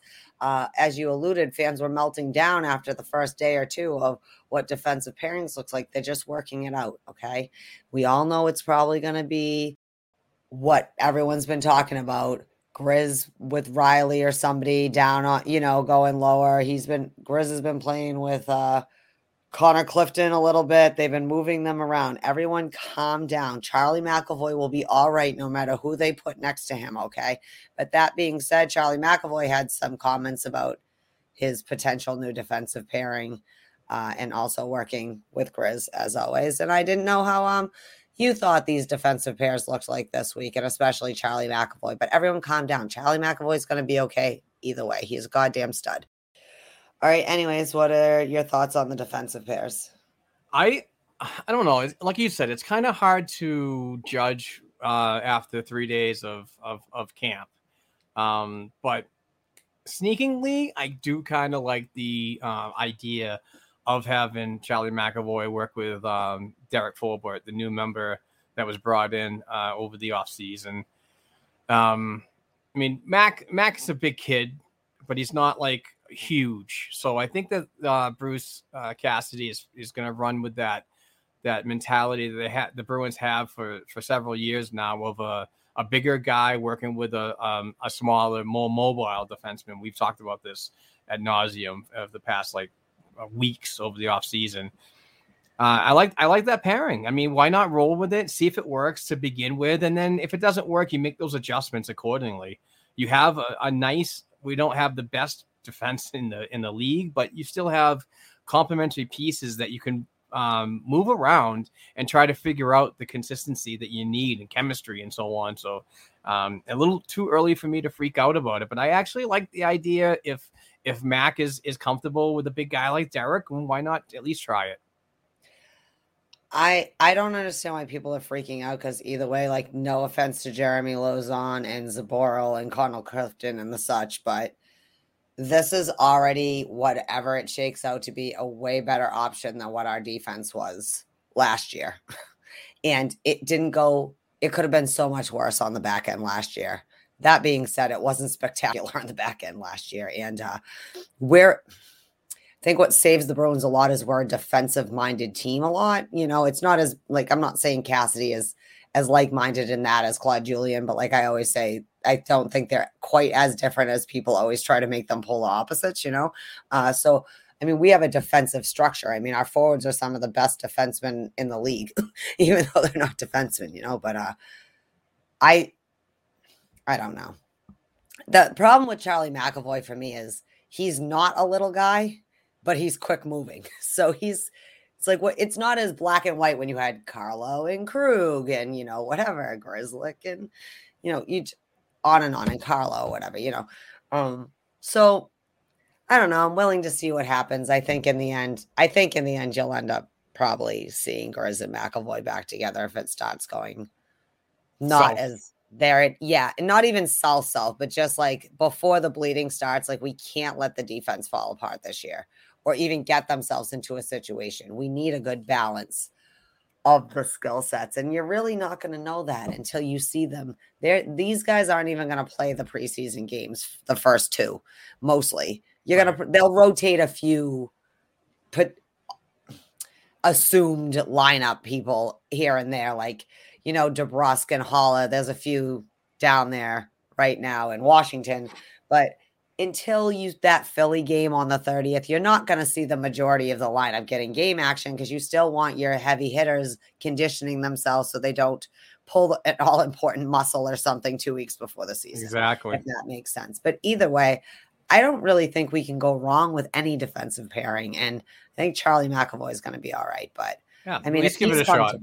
Let him like I like what you said about like also let Charlie McAvoy have a little input. Okay. He's not a baby anymore. He's got his experience. If this is the year you really want this kid to take off, he has to have a little bit of say in who is around him and who he's feeling clicking with. So that he might not know. I mean, he doesn't make the ultimate decision, but this isn't an organization that I mean, for a little bit, I was starting to think the inmates were running the asylum kind of thing with making just major decisions up in here. But uh, I don't know. We should ask Patrice Bergeron because what Patrice says goes, and whoever he decides is Charlie McAvoy's pairing. But overall, I think it's going to be okay. And Charlie seems like he's okay either way about it. Yeah. Yeah, Uh, yeah, I think but so. most mostly he was with Grizz and Derek this week. So, all right. Well, moving on from that though, we it's a new year and we've had people go in and out, and we have new special teams because of that. And uh, you really saw that I think yesterday on Saturday at um the Warrior, but uh. They were playing first power play was McAvoy, Pasta, Berge, Marshy, and Nick Foligno. And second power play was Grzelcyk, Riley, Hall, Stud, and Smith. And um obviously we know Studnicka may or may not actually be in the lineup, but I kind of like buy like what they're selling right there because I like that little spread out, little yeah. Yeah, I well, like like I said earlier, like Foligno in front of the net causing havoc. There's nothing wrong with that at all in any situation. Um, but no, I like the way that they're they're you know mismatching, and this is the time to do it. Try to figure out what your uh, special teams are going to look like moving forward, and you know, there's nothing wrong with um, you know working together, figuring it out, and and finding that chemistry. I know we're going to say that a lot in the next couple of weeks is but that's basically what you're doing is, is you're trying to find out who's comfortable with with other players and you know and who who can complement each other on a line so nothing wrong. I kind of like Grizz and Riley together too when they've been playing together this week. Um, in there. But I think that's something that we can't lose sight of either is that the coaches have to figure out what they want to do too, because they know what they get from. Okay, so we kind of knew what the top power play would be, but who's going to be the fifth guy, right? Who's going to be? Are we going to leave Grizz there with McAvoy for the first power play unit, which we've talked about you don't really want to do because you want to spread McAvoy and Grzelcyk out Sure. uh, with their skill sets, respectively, and whatnot. But uh, I think Nick Foligno's veteran experience, like that, th- this is the kind of role that Nick Foligno got brought in mostly to do, uh, is play these more veteran. I this has been kind of my skill set. Or, or what I've been expected to do, and this is where he can shine and really make his impact. So you might Yep. not see it all the time, five on five, but this is the situation where you're going to see his assists and whatever else come. Uh, that's just my personal opinion, but I I like that. I mean, if you replace say that second power play with Erik Haula, I'm all right with that too. Or obviously it would probably be Charlie McAvoy, but who knows? Maybe even if your boy Trent Frederic cracks the lineup, let him be a little bit of like not. No one says you can't still be oofy when you're on the power play, right? You got to still have people to move the bodies and whatnot. And I'll let Smitty just you know do Superman things. No, I'm just kidding. Um, all right, so I just that's something to think about uh special teams but i just i think overall I, I just keep coming back and i don't know how you feel about this i overall feel not as anxious about what i think this team's going to look like when it gets on the ice. I by no means am like oh yeah tampa's never winning that third cup with us on the ice. But i don't feel so much like mm, i don't know man like we're the bruins. Should we have this concoction out on the ice? Should Bergeron have to deal with this shit this late in his career to figure it out for a half a team? I don't know. Any thoughts on that special teams or anything like that before No. we move on? No, let's just move on. I think I've said it pretty good that um, you know, it's just I'll I'll, I'll hammer the special teams as soon as this this team gets on the ice and starts working together. But Yeah. for now, Mm. for now, it's just a it's a chemistry builder. It's just a you know a mismatch of uh, who who's going to be you know who works well with who. So Yeah. And I think too, they didn't they have some like I- don't remember where I saw it, but something like the Bruins had had a few like um activities already planned for the players to kind of uh, you know whatever a barbecue or something I saw and Yeah. stuff like little off things ice stuff, yep, pig roast or whatever. and whatever to really bond, which is important, I think, for we had a lot of people come in this year. You know what I mean? Yeah. And to get them acquainted to the city and make them feel like they're a part of the team, that's huge. Like, and I'm sure, like, you know, whatever, they're all buddy, you know, it's not back in the day when there were like these super heated rivalries. If you got traded to your opponent or whatever, they would you would be ostracized or whatever. But I think those kind of things are important before the season starts. Like this is where it happens. So by October 1st, you really do have what is this going to be and create the bond on all the levels, you know, like having Stanika and all of them up and letting them feel we really do feel you're a part of us, whether you're here or there. Thanks for joining, you know. So, Yep. all right. This I thought will make you happy uh, just to talk about because goaltending always makes you happy. But I just want to say, everyone repeat after me. We're gonna be fine. Goaltending is fine. I every the more I see Ullmark, I like him more and more. You know what I mean? Uh, again, he's not Vasilevskiy, and I don't expect him to be. I don't even expect him to be Tuukka Rask, but I expect him and Swayman to be able to make us as good in the the net as we were with Tuukka and Halak, what we were used to, that kind of thing, or Swayman and Tuukka. Yep. I'm uh, lo- really looking forward to this. And um, I got to be honest with you. I really like the way that uh, came out in a recent presser. Um, many questions have been asked about how he's going to do this, how he's going to do that, uh, the, the Rask situation when Rask returns, and all that, all that jumbo mumbo. Um, but what I will say is, I really, really appreciated what he said was, "I don't care." Basically, paraphrasing, "I don't care." I want to I'm living in the now, and this is how I'm going to prepare myself. And I think that Jeremy Swayman's pretty much got the same mentality moving forward. That we're not worried about what's going to what potentially could happen with the return of a goaltender that's been your franchise leader for some 14 years or whatever. Um, we need to go from Uh, October to December when that potentially could happen, and figure out our game from there. I'm still on board with the fact is that if Ullmark and Swayman are doing fantastic, we are not going to see Tuukka Rask in a Bruins uniform again. I think at that point, you probably you know what's going to happen if your if your defense is structured better than it was last year, as you said, it it, it basically is this season, Heather. I honestly think the goaltending is going to be that much more better. Better defense, you're going to get better goaltending, and obviously you get better two way games out of your forwards moving forward. Um, but I'm ready for whatever happens. I'm going to use the Tuukka Rask thing as a break glass in case of emergency and health wise. If he's not healthy, let's not waste the money. I've heard from an inside source uh, that I'm not going to uh, say names that Tuukka has, has been known to say that he would like to work in the $2 million range. As of right now, to me, that doesn't work because we don't have cap space. And I don't like the idea of the the crapshoot that that creates when you don't know his health. You don't know his health, and that's exactly why I don't believe the the, the Bruins signed him during free agency this year because they just don't know. They don't want to take a gamble on that. You have goaltenders that are sustainable right now that you can work with. One that's a, a veteran and one that's basically still a rookie. So, to me, if Ullmark and Swayman are, are, are the cats meow of the league, you do not bring back Tuukka Rask and, and and then send a kid that's probably you know having a great a great year uh, and his confidence level, which I know he's going to take very in stride and so on. But you don't boot him down to the AHL because he's got um, you know waiver exempt uh, availability. I, I just I, I mean we're huge Tuukka fans, and we say this all the time. But at at that scenario, if they're doing freaking awesome, don't bring them back. Yeah. I mean, you can't bring them back, right? Like, again, we talked about this. You don't sign Ullmark to that contract because you don't expect him to be here. Right.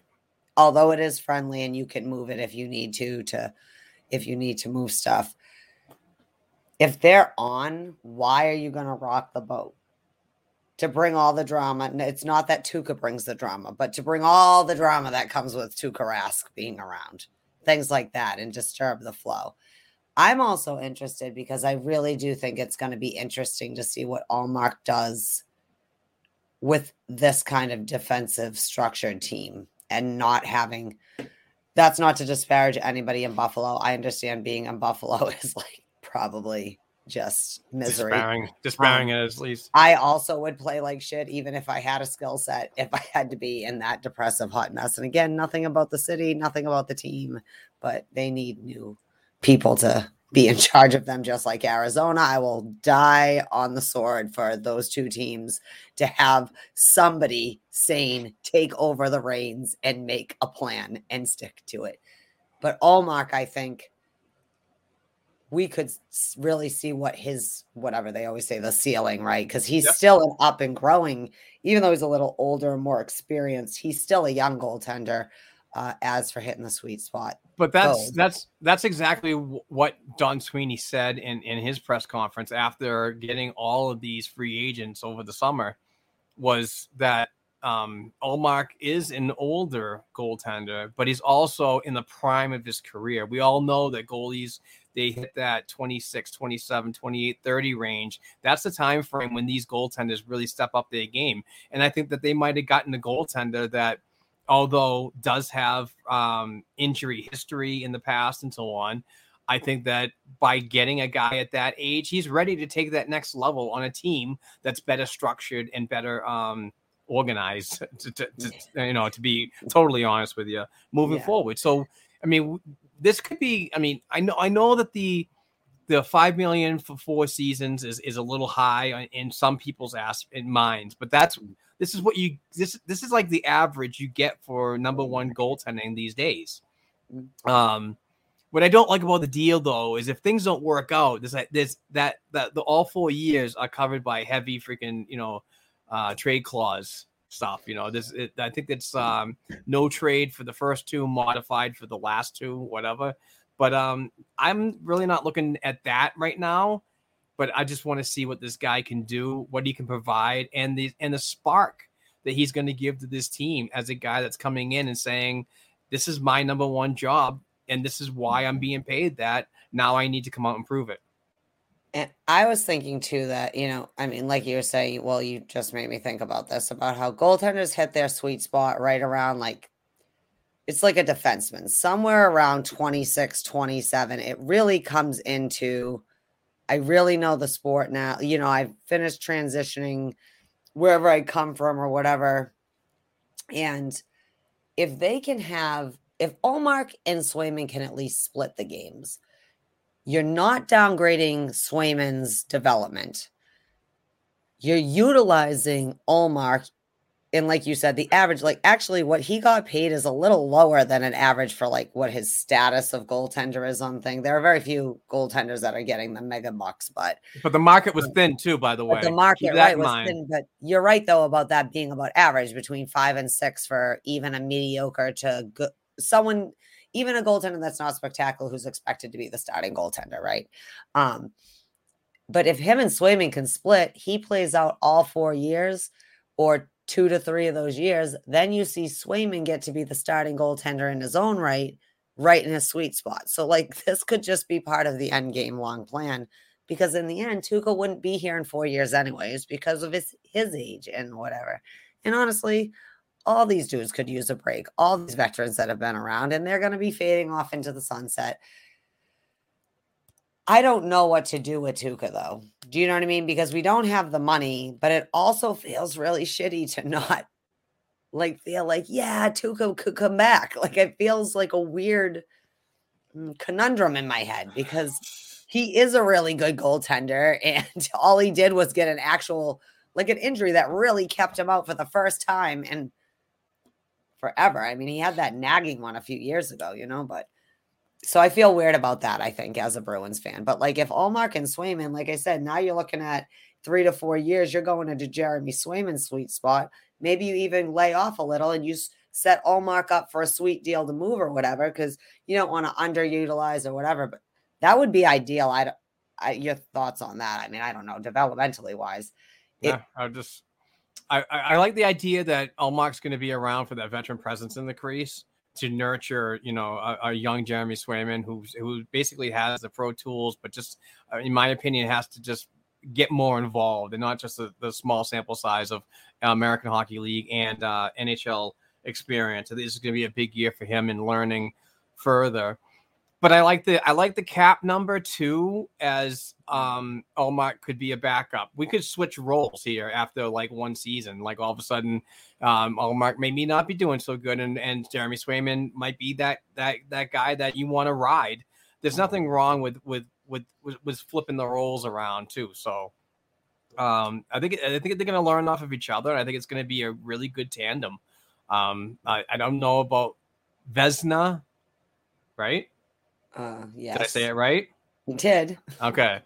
Uh, I'm not knowing. I'm not going to call that, but I, I, I could see them like really challenging for like a, a, Jennings Trophy as a tandem that could be uh the the top um the top two guys in the league working together and and obviously uh defense can be a big part of that because you know the the uh, goals against is uh as the premises on on how that is voted on.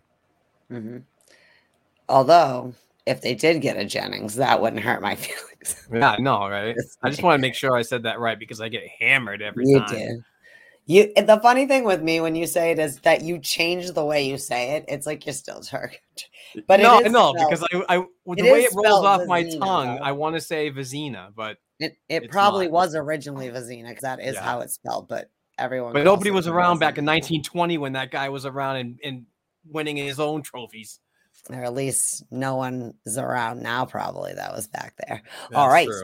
um all right so we're moving on from goaltender and we're going to talk about coach cassidy had some comments about um he sees a new wave of leadership maybe brewing in this locker room and he likes it uh obviously and we always give these guys props but mcavoy carlo and grizz on the back end uh is they're at their ages they have a lot of experience and but he also was talking about charlie coyle and nick foligno who as we alluded to earlier has a lot of leadership experience that's part of his veteran like skill set that he brings with him here. So um it was nice to hear coach say that and also um call them on it you know like not he didn't call it on but to say hey man just so you know guys i'm looking at you. Like you know what i mean? I see you. I see you what you're doing and i like it and i want you to keep doing it and figure out to how to help Ber- Bergeron and Marchand and them help this team. You know, Well, it's going to come down to the um the, the younger members and they're not so young anymore kind of members. Um, you know, it's going to be the Pastrnaks are going to be the you know your next level of leadership. But the biggest ones for me is on the defense. I really see uh, Charlie McAvoy and Brandon Carlo being those types of guys you can lean on um, in any situation, whether you're a forward, a goaltender, or a defenseman, uh, for advice because they've they've been around this organization the longest. But then it also it always obviously filters down from you know Marsha and the Bergerons and, and and the crew that we all know that are are, are already already at the top echelon of this uh, organization when it comes to that type of uh, of leadership. So the next core is just going to be um, acting like a sponge uh, from those guys, and I think that you know Brandon Carlo is is sneakily one of those types of guys that you can actually lean on for advice and so on, even though that he's only been in the league for a short time. I think for them too, um, obviously not Nick Foligno, although he probably could have used Chara's presence too.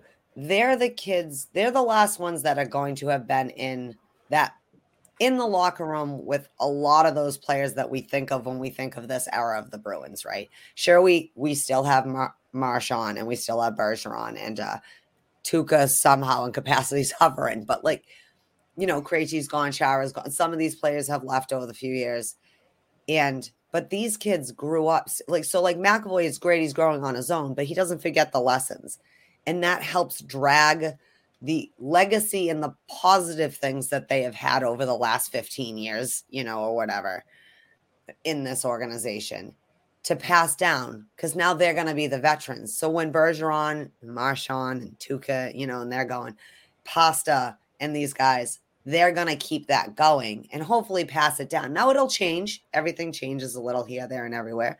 But Bergeron is still Bergeron that he was when Chara, he was Chara's assistant as he is the captain. Only now he gets to have a little bit more. But that's one thing about the leadership core is everybody gets the voice. It's not like there's one. Some locker rooms have one or two people that really are the guys that like, let's go, let's get up, let's do it, or whatever you need from your leaders at the time, the advice, things like that. The Bruins are I think they obviously they didn't win enough to be a dynasty kind of thing. But I think in when you look back on the teams, right?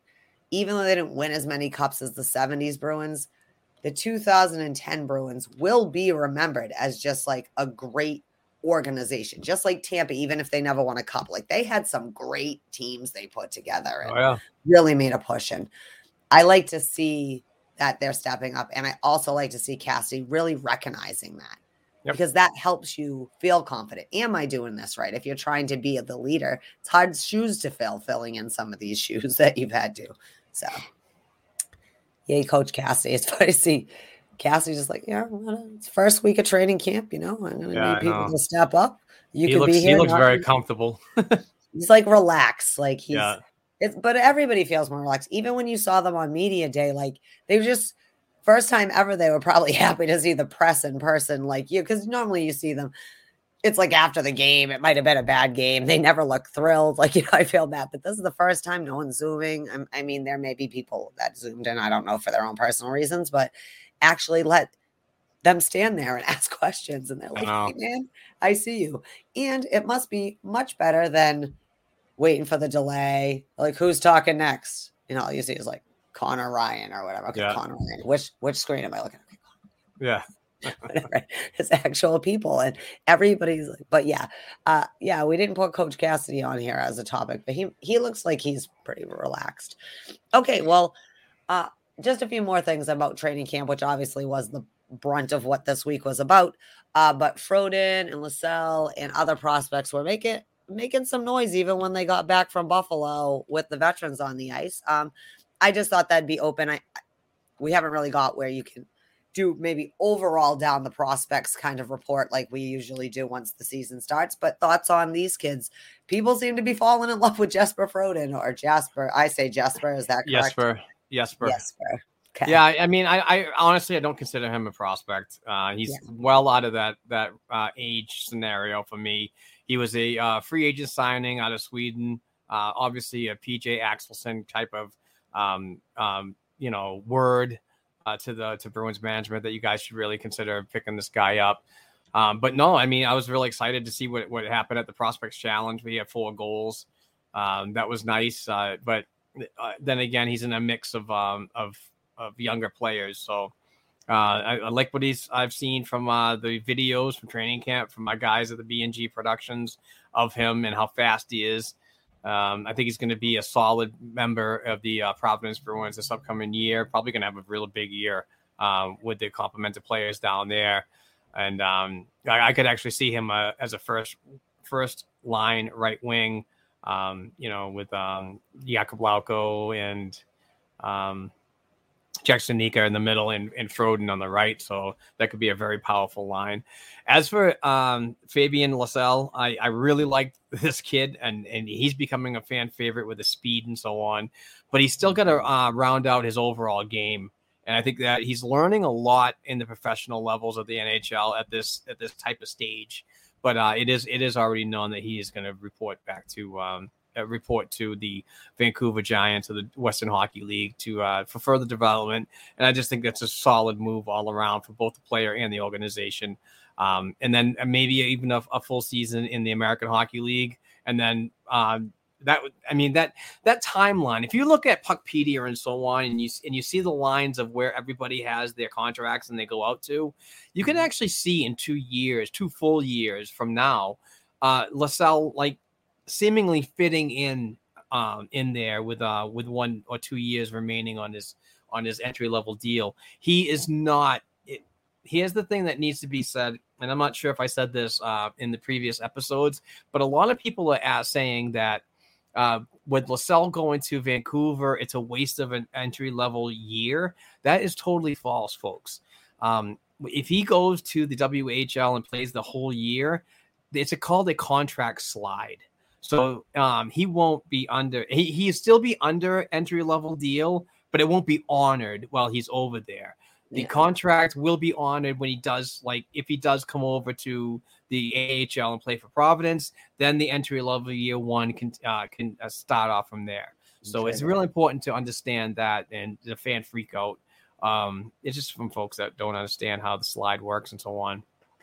Yeah. Well, contracts can be complicated to be fair yeah. but you're right it doesn't kick in until it's actual you know yeah the professional level contract of exactly the sense of nhl world yeah. All right. So um, right. we got about a half hour to go. How many more yeah. topics do we have? No, we're get we're getting there, buddy. Just stay with me. All okay. Right. So all right. Um, so anyways, next week, this is just this isn't a topic, but just if anyone's around and wants to go, my, tomorrow is going to be 10 and 12 there'll be sessions at the warrior which is the 27th you probably won't hear it to there but also tuesday the 28th the people who aren't traveling to go to the rangers game will have a 10 o'clock session. Um yeah so that's that. Okay so the bruins announced their preseason schedule. We got a preseason game which is really the biggest thing we have to talk about after this but um yeah so NESN today and sport well today sports hub uh, TNT is going to be having it on Thursday, which I think is interesting. We'll see how the um the coverage. I mean Eddie Olczyk and stuff like that. There, uh, when Thursday when they're playing down versus the Flyers or whatever, that'll be interesting to see TNT's first national broadcast and stuff like that. I can't wait to see how this is going to ro- roll out. Um, but anyways, if you want to know what the preseason schedule is, mostly you guys know sports hub if you want to listen to it on the radio that's how you get it in these areas uh in NESN mostly but tnt and stuff will have some of the preseason games. They're having a double header i think right when we play the i think flyers on the thursday. I think they have another game after too so keep eyes on that. But again that's not really a discussion point but more to keep it up. But what to discuss today it's really real is the first day that the bruins are playing hockey preseason 2021 22 uh, they sent out the roster. Um, well, actually, you had sent me to that Ryan Mast and Noah Dory went back respectively to the junior clubs. Do you want to speak on that before we talk about the roster for the game tonight? Yeah, those two um, were. Um, I don't. I don't even know if Noah Dory was a was an actual signed um, um, individual, but um, um, who was the other one? I'm sorry. Oh, um, Ryan Mast. Ryan, Mast uh, is is a uh, Bruins prospect. I don't think Nora Dory is. I think he was just invited to camp. Um, but uh, Ryan Mast is heading back to Sarnia to play with the Sting, so I'm looking forward to watching him. He's a big kid. Um, I thought he played well, uh, and, it, and it really speaks volumes to um, to players like uh, Brett Harrison and so on who haven't been returned yet. So um, it's good. It's good for these younger players that are going back to their juniors to get the longer looks because it's it's just increased confidence for their for their upcoming year wherever they go. Whether you know, obviously there's no college players that are in these in these um, training camp, but uh, you know the Canadian Hockey League members, um, whether it be the W or the uh, or the O, um, you know the longer they stay in camp, that's really good confidence, man. Yeah. So that being said, today at five o'clock, that's why we have to get this done so Mark can try to get what he can get done before the game starts. Um, we are playing the Washington Capitals five o'clock. Uh, NESN, is it on NESN? No, NHL Network. NHL Network. Yeah. This it's all very and confusing. ESPN Plus and ESPN Yeah. Plus. I was gonna say it's all very confusing because NHL Network know. isn't actually a thing anymore, but it is just like NBC. No, but meaning like the way it was before, like you would get the NHL. It's like just like with uh NBC SN or whatever the NBC that's going out, but we'll be back for Olympic hockey because they cover the. It's like a whole thing. Where to get your hockey? I don't know. ESPN Plus though and TNT, there's going to be everything out there. I'm I'll be happy there'll be a lot more. Seems to be like it'll be a better product for all the people who paid money and got blacked out of everything. Now, that being said, you're probably still going to be blocked out at your local market because you got to watch it where they have their contracts. But still, I mean, how many games you want to watch? And you can't, even if you have the package, you can't watch everything. But I'm glad to see that maybe fan access is going to be better under the system. Uh, do you have the roster up? I didn't know if you wanted to run down the roster. We know that Ian McKinnon replaced uh, Samuel Asselin today. We don't know why, uh, but that came out this morning too. I don't know if No, I don't. I don't have the roster up, but I do. I don't know if there's something wrong with Samuel Asselin. Um, but yeah, uh, Ian So it's like the- McKinnon. Yeah, we got uh, Blidh, DeBrusk, uh, Philip. Is it Matt Philippi? Am I saying It's that, or is it Philippe. Philippe? I never remember if it's like French or it's like whatever. I'm Yeah. sorry, Matt. I promise. I understand you from down the street, but I forget. Fogarty, Froden, Haula Kuhlman. Happy birthday, Karson Kuhlman. I saw Miss Hannah had tweeted that out, and she would know. Lauko, Lascelles, Steen, Wagner. Yeah. Yeah. Uh, and we have Ashawn, Clifton, Lewington. I don't know who that is. Maybe you could tell me. who Ty that is. Ty Lewington. He signed as a free agent, going to be playing in Providence. Okay. No, I just didn't know like much about him, so I that's why I wanted to ask you. Uh Brady Lyle, who is also everyone's favorite shiny toy currently, and I'm not saying he's not earning that. I'm just saying that he, like Jesper Froden, uh, Jesper, and them have been making some noise. John Moore, our good old friend John Moore is That was funny. That was funny from. Boston Bruins. Uh, the, the original post of the uh, training camp lineup actually had him out, and then 30 Yeah. minutes later they added him in. Yeah, no, it was like because I had seen on CapFriendly, it was like LTIR or what or LTR transaction. They called it a misprint. and It wasn't even Yeah, a and then I- misprint. You never yeah, and printed then I was like, what? And then I was like, wait a minute, how can John Moore be taking reps if John Moore is on the what? I'm like, this is all very confusing. And uh Urho Vaakanainen, who is also one of those players coming to a crossroads in his Bruins career. Uh Yep. Booth, uh, I'm sorry, it's Grosenick. Is that how you say it? Gosnick? Grosenick. Grosenick, okay. Yep. And Swayman are the goaltenders. Hopefully, Jeremy Swayman's getting some reps today. I think that's I, probably it- today's game will probably be um rotating. no, it'll probably be a uh, a period and a half for each. Yeah, that's what I mean. That they'll Well, probably all get a look. No, I'm meaning that they'll all get a little bit of look. You know what I mean? Because that's what these games Yeah. are for. Is for not everyone needs to play 60 minutes. Let's everybody play at least, you know, whatever the forward. Same thing. Uh again, it's I don't mean to say it meaning the B team, but obviously these are a lot more people who are in our prospect pool slash AHL team that will probably be on the NHL lineup. Uh, Yep. but we'll see that as the games progress. But it'll be interesting to see what happens.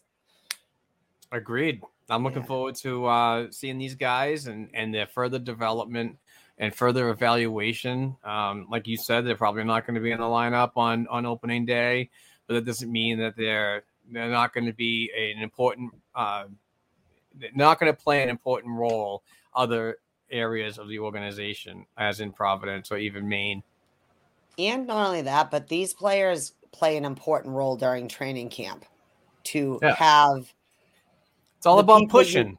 Right. And you know, and I think they've been pushing these kids hard too, because I think the Bruins also know they need to figure out how this is really going to all shake out in the end. Where, where, where are we going in the next five years? You know, we've got a new five year plan that's beginning to begin. Not to quote Don Sweeney's original, I got a five year plan or anything. Now he's got a 10 year plan. That's fine. It's as long as it all works out. It's, it's been all right on and off so far.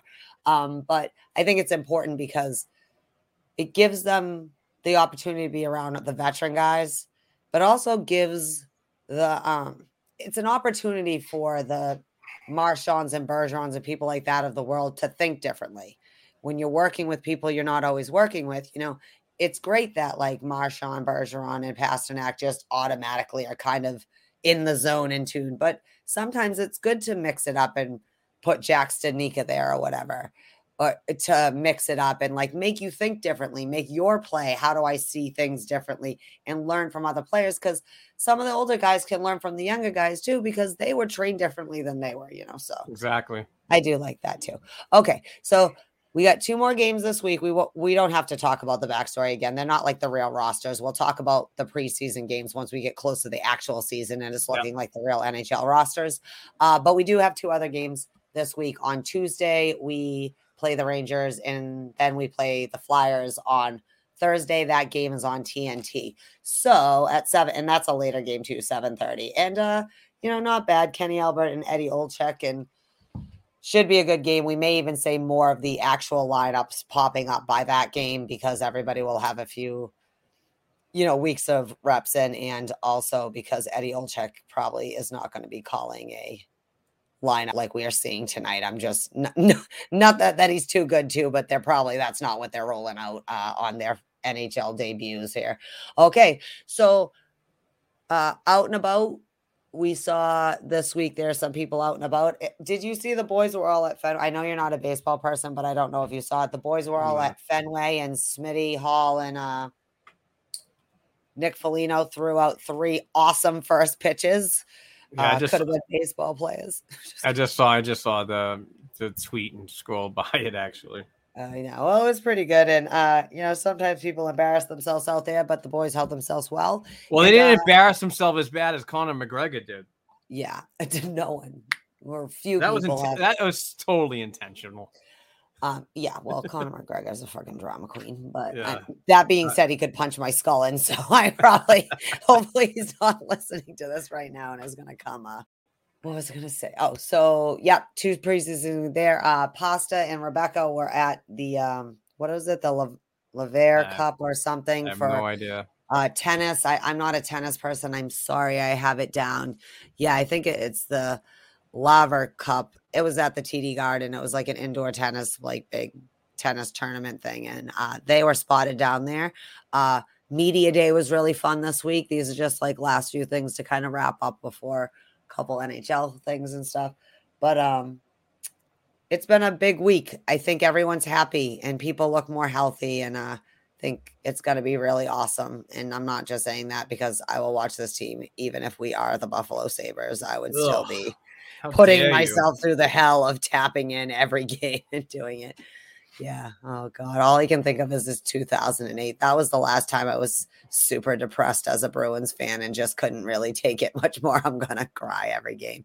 Uh all right. So I'm sorry. We had a few topics. You had put out a shout out or something about topics. Yeah, I just wanted to get some ideas about what the fans are thinking, just to increase um, our agenda. But apparently, I didn't look at the agenda that you had written out and already had an impressive one. So um, That's fine, but we have a few, right?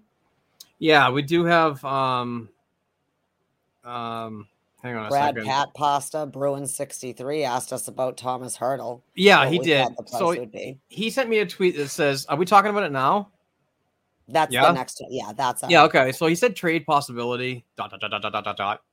Um, what would the price you think to trade for Thomas Hertl? Uh, big body, 6'2, 215 pounds. He could create a nice second line with Hall and Smith. Totally agree with you. Um, Bruins 63 at Pasta Pat, uh, Brad Pasta Pat. Um, but the, the price, the price is a little hefty. And um, Andrew uh, Ryan, uh, do it for the chirp at do it for the chirp on Twitter. He fired back. Um, rumors are San Jose wants a first and a high end prospect, um, plus a C or left D that will be NHL ready within the next few seasons. And uh, and he also added so so for Boston, that's a first round pick and two of Lysell, Lohrei, or Studnicka. We already talked about Studnicka probably being a leverage piece in a deal at the trade deadline, but I am not too fond of giving up a first round pick, number one, Lysell or Lohrei at this point. And I get the understanding that you need to make a move to get a good player and so on. I totally understand that. And I, I understand the whole we need to win it now motto. But in my opinion, I don't like to panic. I, I'm a fan that believes in we still need to replenish this prospect pool. And you don't do that by giving away a first round pick. Although the player is good and we could definitely use them, those are players I do not want to get out of the system that we're trying to build up again and and build for the future of a more you know hopeful Stanley Cup year or, or challenging for Stanley Cup years going down the line to me, that's a very desperate move to win now, but you're going to be hurting later on. I don't believe you you can give up on a defenseman like Lohrei. I think that he's going to be a potential next Dougie Hamilton, and some folks might not like to hear that. But Dougie Hamilton does oh, put up does, Dougie Hamilton does put up points, and he's valued on the power play and all that. Those are the things you'd want to see in a Boston Bruins uniform, not how you know yeah. um, Dougie Hamilton was in Boston. You might not want to see that. Lysell, we don't have a right winger right now. We don't have one in the system. You don't want to get rid of a right winger right away um, in a trade for somebody in a win now uh, scenario. So Studnicka would be the only one that I'd be willing to move, but it's it's going to take a lot more for San Jose to uh, move the needle on that. Also, I would do want to touch in that um, I did hear that Hertl has mentioned publicly that he would like would be willing to sign a long-term deal with the San Jose Sharks if they were interested, and he'd also be willing to come down on his price. So to me, that says Hertl doesn't want to go anywhere, but it also tells me something else. Hertl doesn't want to go anywhere now that Mr. Kane is not involved in the team anymore. So I believe that the frustrations that Thomas Hertl had in the past were because um, uh, Kane was still on the team. I agree with you about um, you know Van, but it, it, seems to me like San Jose only is trying to move Thomas Hertl because they're in a bind cap space. I think if he does come back he, and they're willing to, and like you said, who knows what's the same time, the San Jose Sharks also doubled down on Evander Kane a couple weeks ago, just about having the back. But that also can be they put a lot of freaking money into him. He's already gambled all the stupid money at Vance away. Like now, that he owes them to play or give them some kind of value. But Thomas Hertl, I think, was more about we have to move stuff for San Jose. So if he's willing to be reasonable, I don't see them letting him go. That's just me and generally it's too high. Like I don't want to get rid of Mason Lohrei and people like that, or Sean and people like that in a package because this defense is going to be fucking awesome in five, four or five years. I don't want to trade away that. I, we're at a point two seasons ago, whatever. Gamble away for the future to win now. Too much of what we thought we were fighting for has already walked away from the building for us to not figure out how to win later. Like we got to win now, but you need to put your focus on the future now and replenishing and getting people in the system or getting, you know, reasonably good players like an Ullmark signed under these contracts. If not, it what was it all worth? Yeah. Like in the end, okay, we didn't win a couple of the cups or whatever, but if we fall off the planet, it's gonna make those things seem so much worse rather than if we know, like I said, what's your new five year plan, Don Sweeney? You know, where are we going from here? What are we going to do with the McAvoys when they're the veterans and the Carlos when they're the super veterans and things like that. Yeah. Um, all right, so Thomas Hertl's too much price for me. Although I do like Thomas Hurdle, it's not his fault. It's just we don't have the cap space, and he he wants to stay in San Jose, and I don't want any player here that doesn't really want to be here. Um, right. Steve, Steve asked us a couple quick questions that we could probably answer real quickly. Do we realistically are we going to see Tuukka That's- Rask in? That's Huh? Steve Steve McEachran, by the way. Yeah. Oh, sorry, Um, I? No, it's okay. I just- Everybody doesn't know I just Steve. didn't. I just didn't want you to mess up his name again. oh no, I was gonna. I was. I can say McEachran. Like I said, I was having a day. Am I gonna have to hear about it for the rest of my life? I had one day. Also, you never once said to me, "Not McCarran." Okay. Right. But anyways, he asked, "Are we gonna realistically see Tuukka back and net?" We both agree. No, we both talked about it earlier. I don't see it happen, especially if Ullmark and Swayman are are doing fantastic. They're really going to push management to um, not bring him back. Um, so yeah, Okay, and the other question. This is an interesting one. Uh, does Trent Frederic have a realistic shot of making this lineup? I I believe so. I believe so, Steve. Um, I think this is a year that we need to see more of him. Uh, get an evaluation. This will technically be his last year of his entry. No, I don't know. I know I, I, I might have fucked up on that. Um, but uh, yeah, I believe he's going to be a, a, a better a better position to uh, sustain NHL time this year. So uh, I'm looking forward to it. So, anyways, yeah, Trent Frederic is probably going to make the lineup just because the landscape was what I say about the landscape uh, has changed and gives him probably a better opportunity to stay up in the bottom six slot. So, yeah, Trent Frederic, we'll see him. Uh, all right, great. So, Evander Kane, as you alluded to a few minutes ago, uh, he got cleared of the when his wife, whatever is going on with them, said that he was maybe gambling on Sharks games and stuff. He got cleared of all of that, but is also now seems to have himself in some legal trouble with some alleged domestic situations or whatnot. Um, I say alleged, we don't know. We're not cops. This is just what's being reported, and no one is guilty of anything until they are charged and convicted. That's how we feel as Americans. But I guess my question to you about the Evander Kane thing is if they can get Kane out of there, do you think that helps save the San Jose Sharks? Because it's just about two, about no one wants to play there if indeed there is an issue. Nobody wants to play with those kind of players if they're creating issues. And like you said with Hertl, maybe he players like that don't want to stick around to be with that. Do you think San Jose will have a better chance if they just cut ties with Evander Kane and let him deal with his own cut the Yeah. loss? Yeah, I, I, I don't, I don't really know. I don't watch a ton of uh, or pay attention to a lot of San Jose stuff, but I do, t- I do pay attention to the news that's going on, and and I hate to say it, but it's a kind of a black eye in the freaking in in, in the NHL for what's going on with, the gambling, and and his um his his um you know his abusive whatever you know allegations and so on. So I don't know. I'm I'm not a Kane fan at all, and um I, I don't know to be honest with you. It's just I don't know where they're going to go with this or what the organization is going to do about it. I just feel like you can have your most productive year or whatever, this and that, but you bring the drama too. Like you were saying about Dougie Hamilton. I don't not like Dougie Hamilton because he's not a good defenseman. I don't like Dougie Hamilton because of his personality issues that sometimes rare in in, in his per- particular profession or whatever. And I feel like that's how Evander Kane is. Don't as great of like the talent he might have or whatever. And like I, I get people like him, but like I can like people that are unhealthy for me too.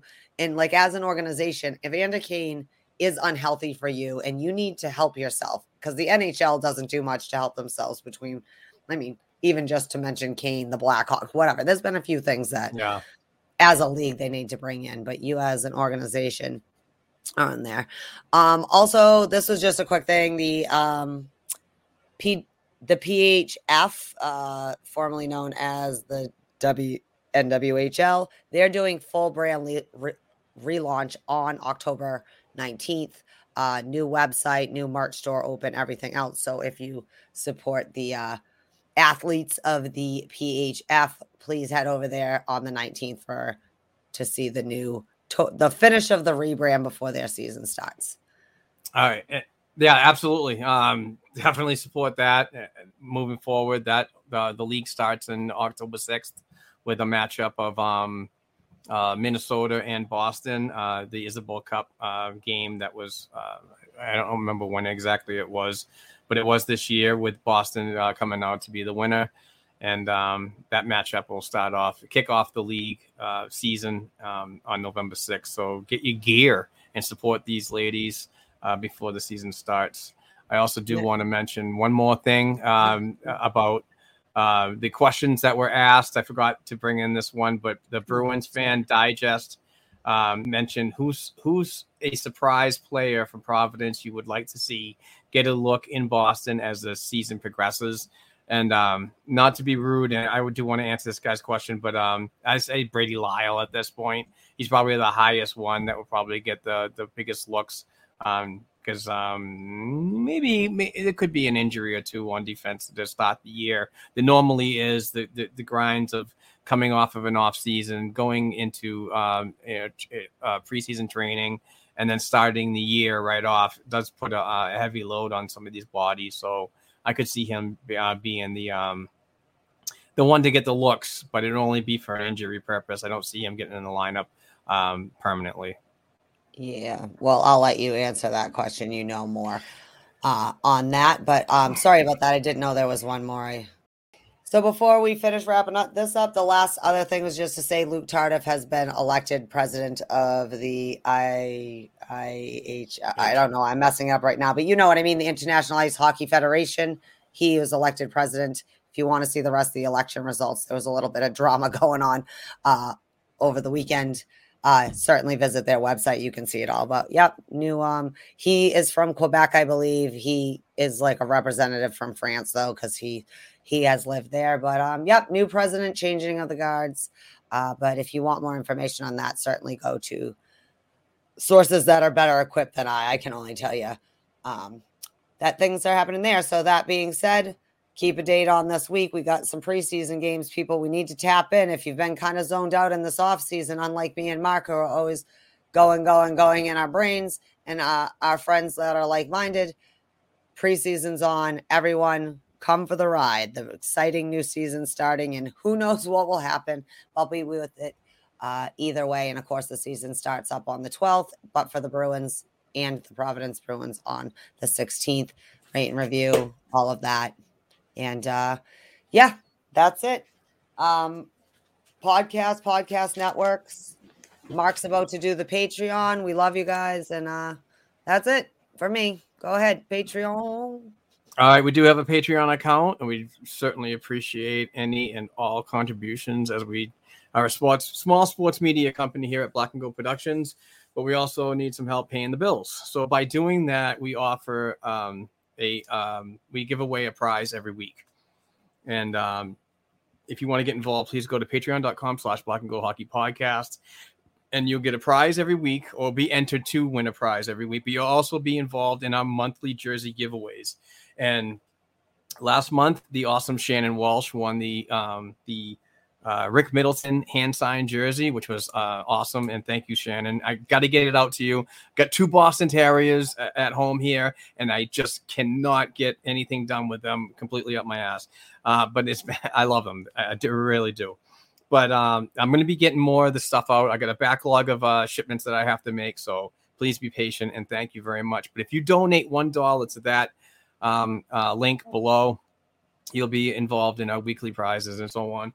And for the month of October, the middle of the month of October, we're giving away this hand signed Jerry Cheevers jersey. And it's Hall of Fame 1985 and his signature. And it's uh, fully authenticated, beautiful jersey again from Boston Sports and Music Memorabilia. The awesome Bruce Sullivan never, never disappoints. So, um, and this week's Patreon winner is Dale Lynn. Congratulations, Dale Lynn. He was uh, the winner on the winnow wheel, whatever you want to call it. Congratulations, Dale. We want to thank everybody for their contributions. And like I said, please help us out and go to patreon.com slash black and gold hockey podcast. We would certainly appreciate it. But we also appreciate all the uh, love and support we've been getting lately as the as the season ramps up. Our uh, listening numbers are have been climbing lately. Um, we we do about I think we get about fifteen hundred downloads a week, which is actually really nice, and uh, hopefully that continues and and gets even higher with uh, the more things to talk about. And I don't think we had a bad off season when we, we were trying to scrounge for for material. I think we did pretty good. Uh, I mean, I know a couple other shows they can only put on, you know, twenty minutes of an episode because there's nothing to talk about. We find things to talk about. So with that being said, we want to thank everybody for the support over the off season, throughout the years, and so on.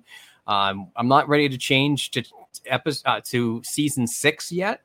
That will be up, up, up and coming uh, when we get closer to the season. But uh, like I said, um, thank you very much for everybody listening. Uh, thank you very much to Bet Online for being our show sponsor uh, throughout the years. Um, please go to betonline.ag and use code CLNS50. We'd certainly appreciate that we would really appreciate if you guys would go to blackandgoldhockey.com slash shop and uh, get some uh, black and gold merch along with some other uh, black and gold podcast network um, uh, apparel uh, and support everybody at the uh, at the black and gold company. So with that being said my name is mark allred. That's heather ingerson. We're getting ready for some boston bruins preseason hockey against the washington capitals today. So have fun be safe and we'll talk next week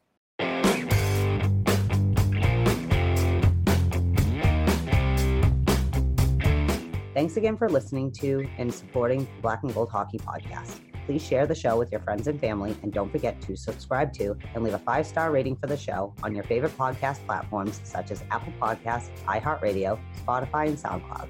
Between shows, help us keep the Bruins talk going by visiting our website, blackandgoldhockey.com, by sending an email to blackandgoldhockeyblog at gmail.com, and by following the show on Twitter at blackandgoldpod. peace out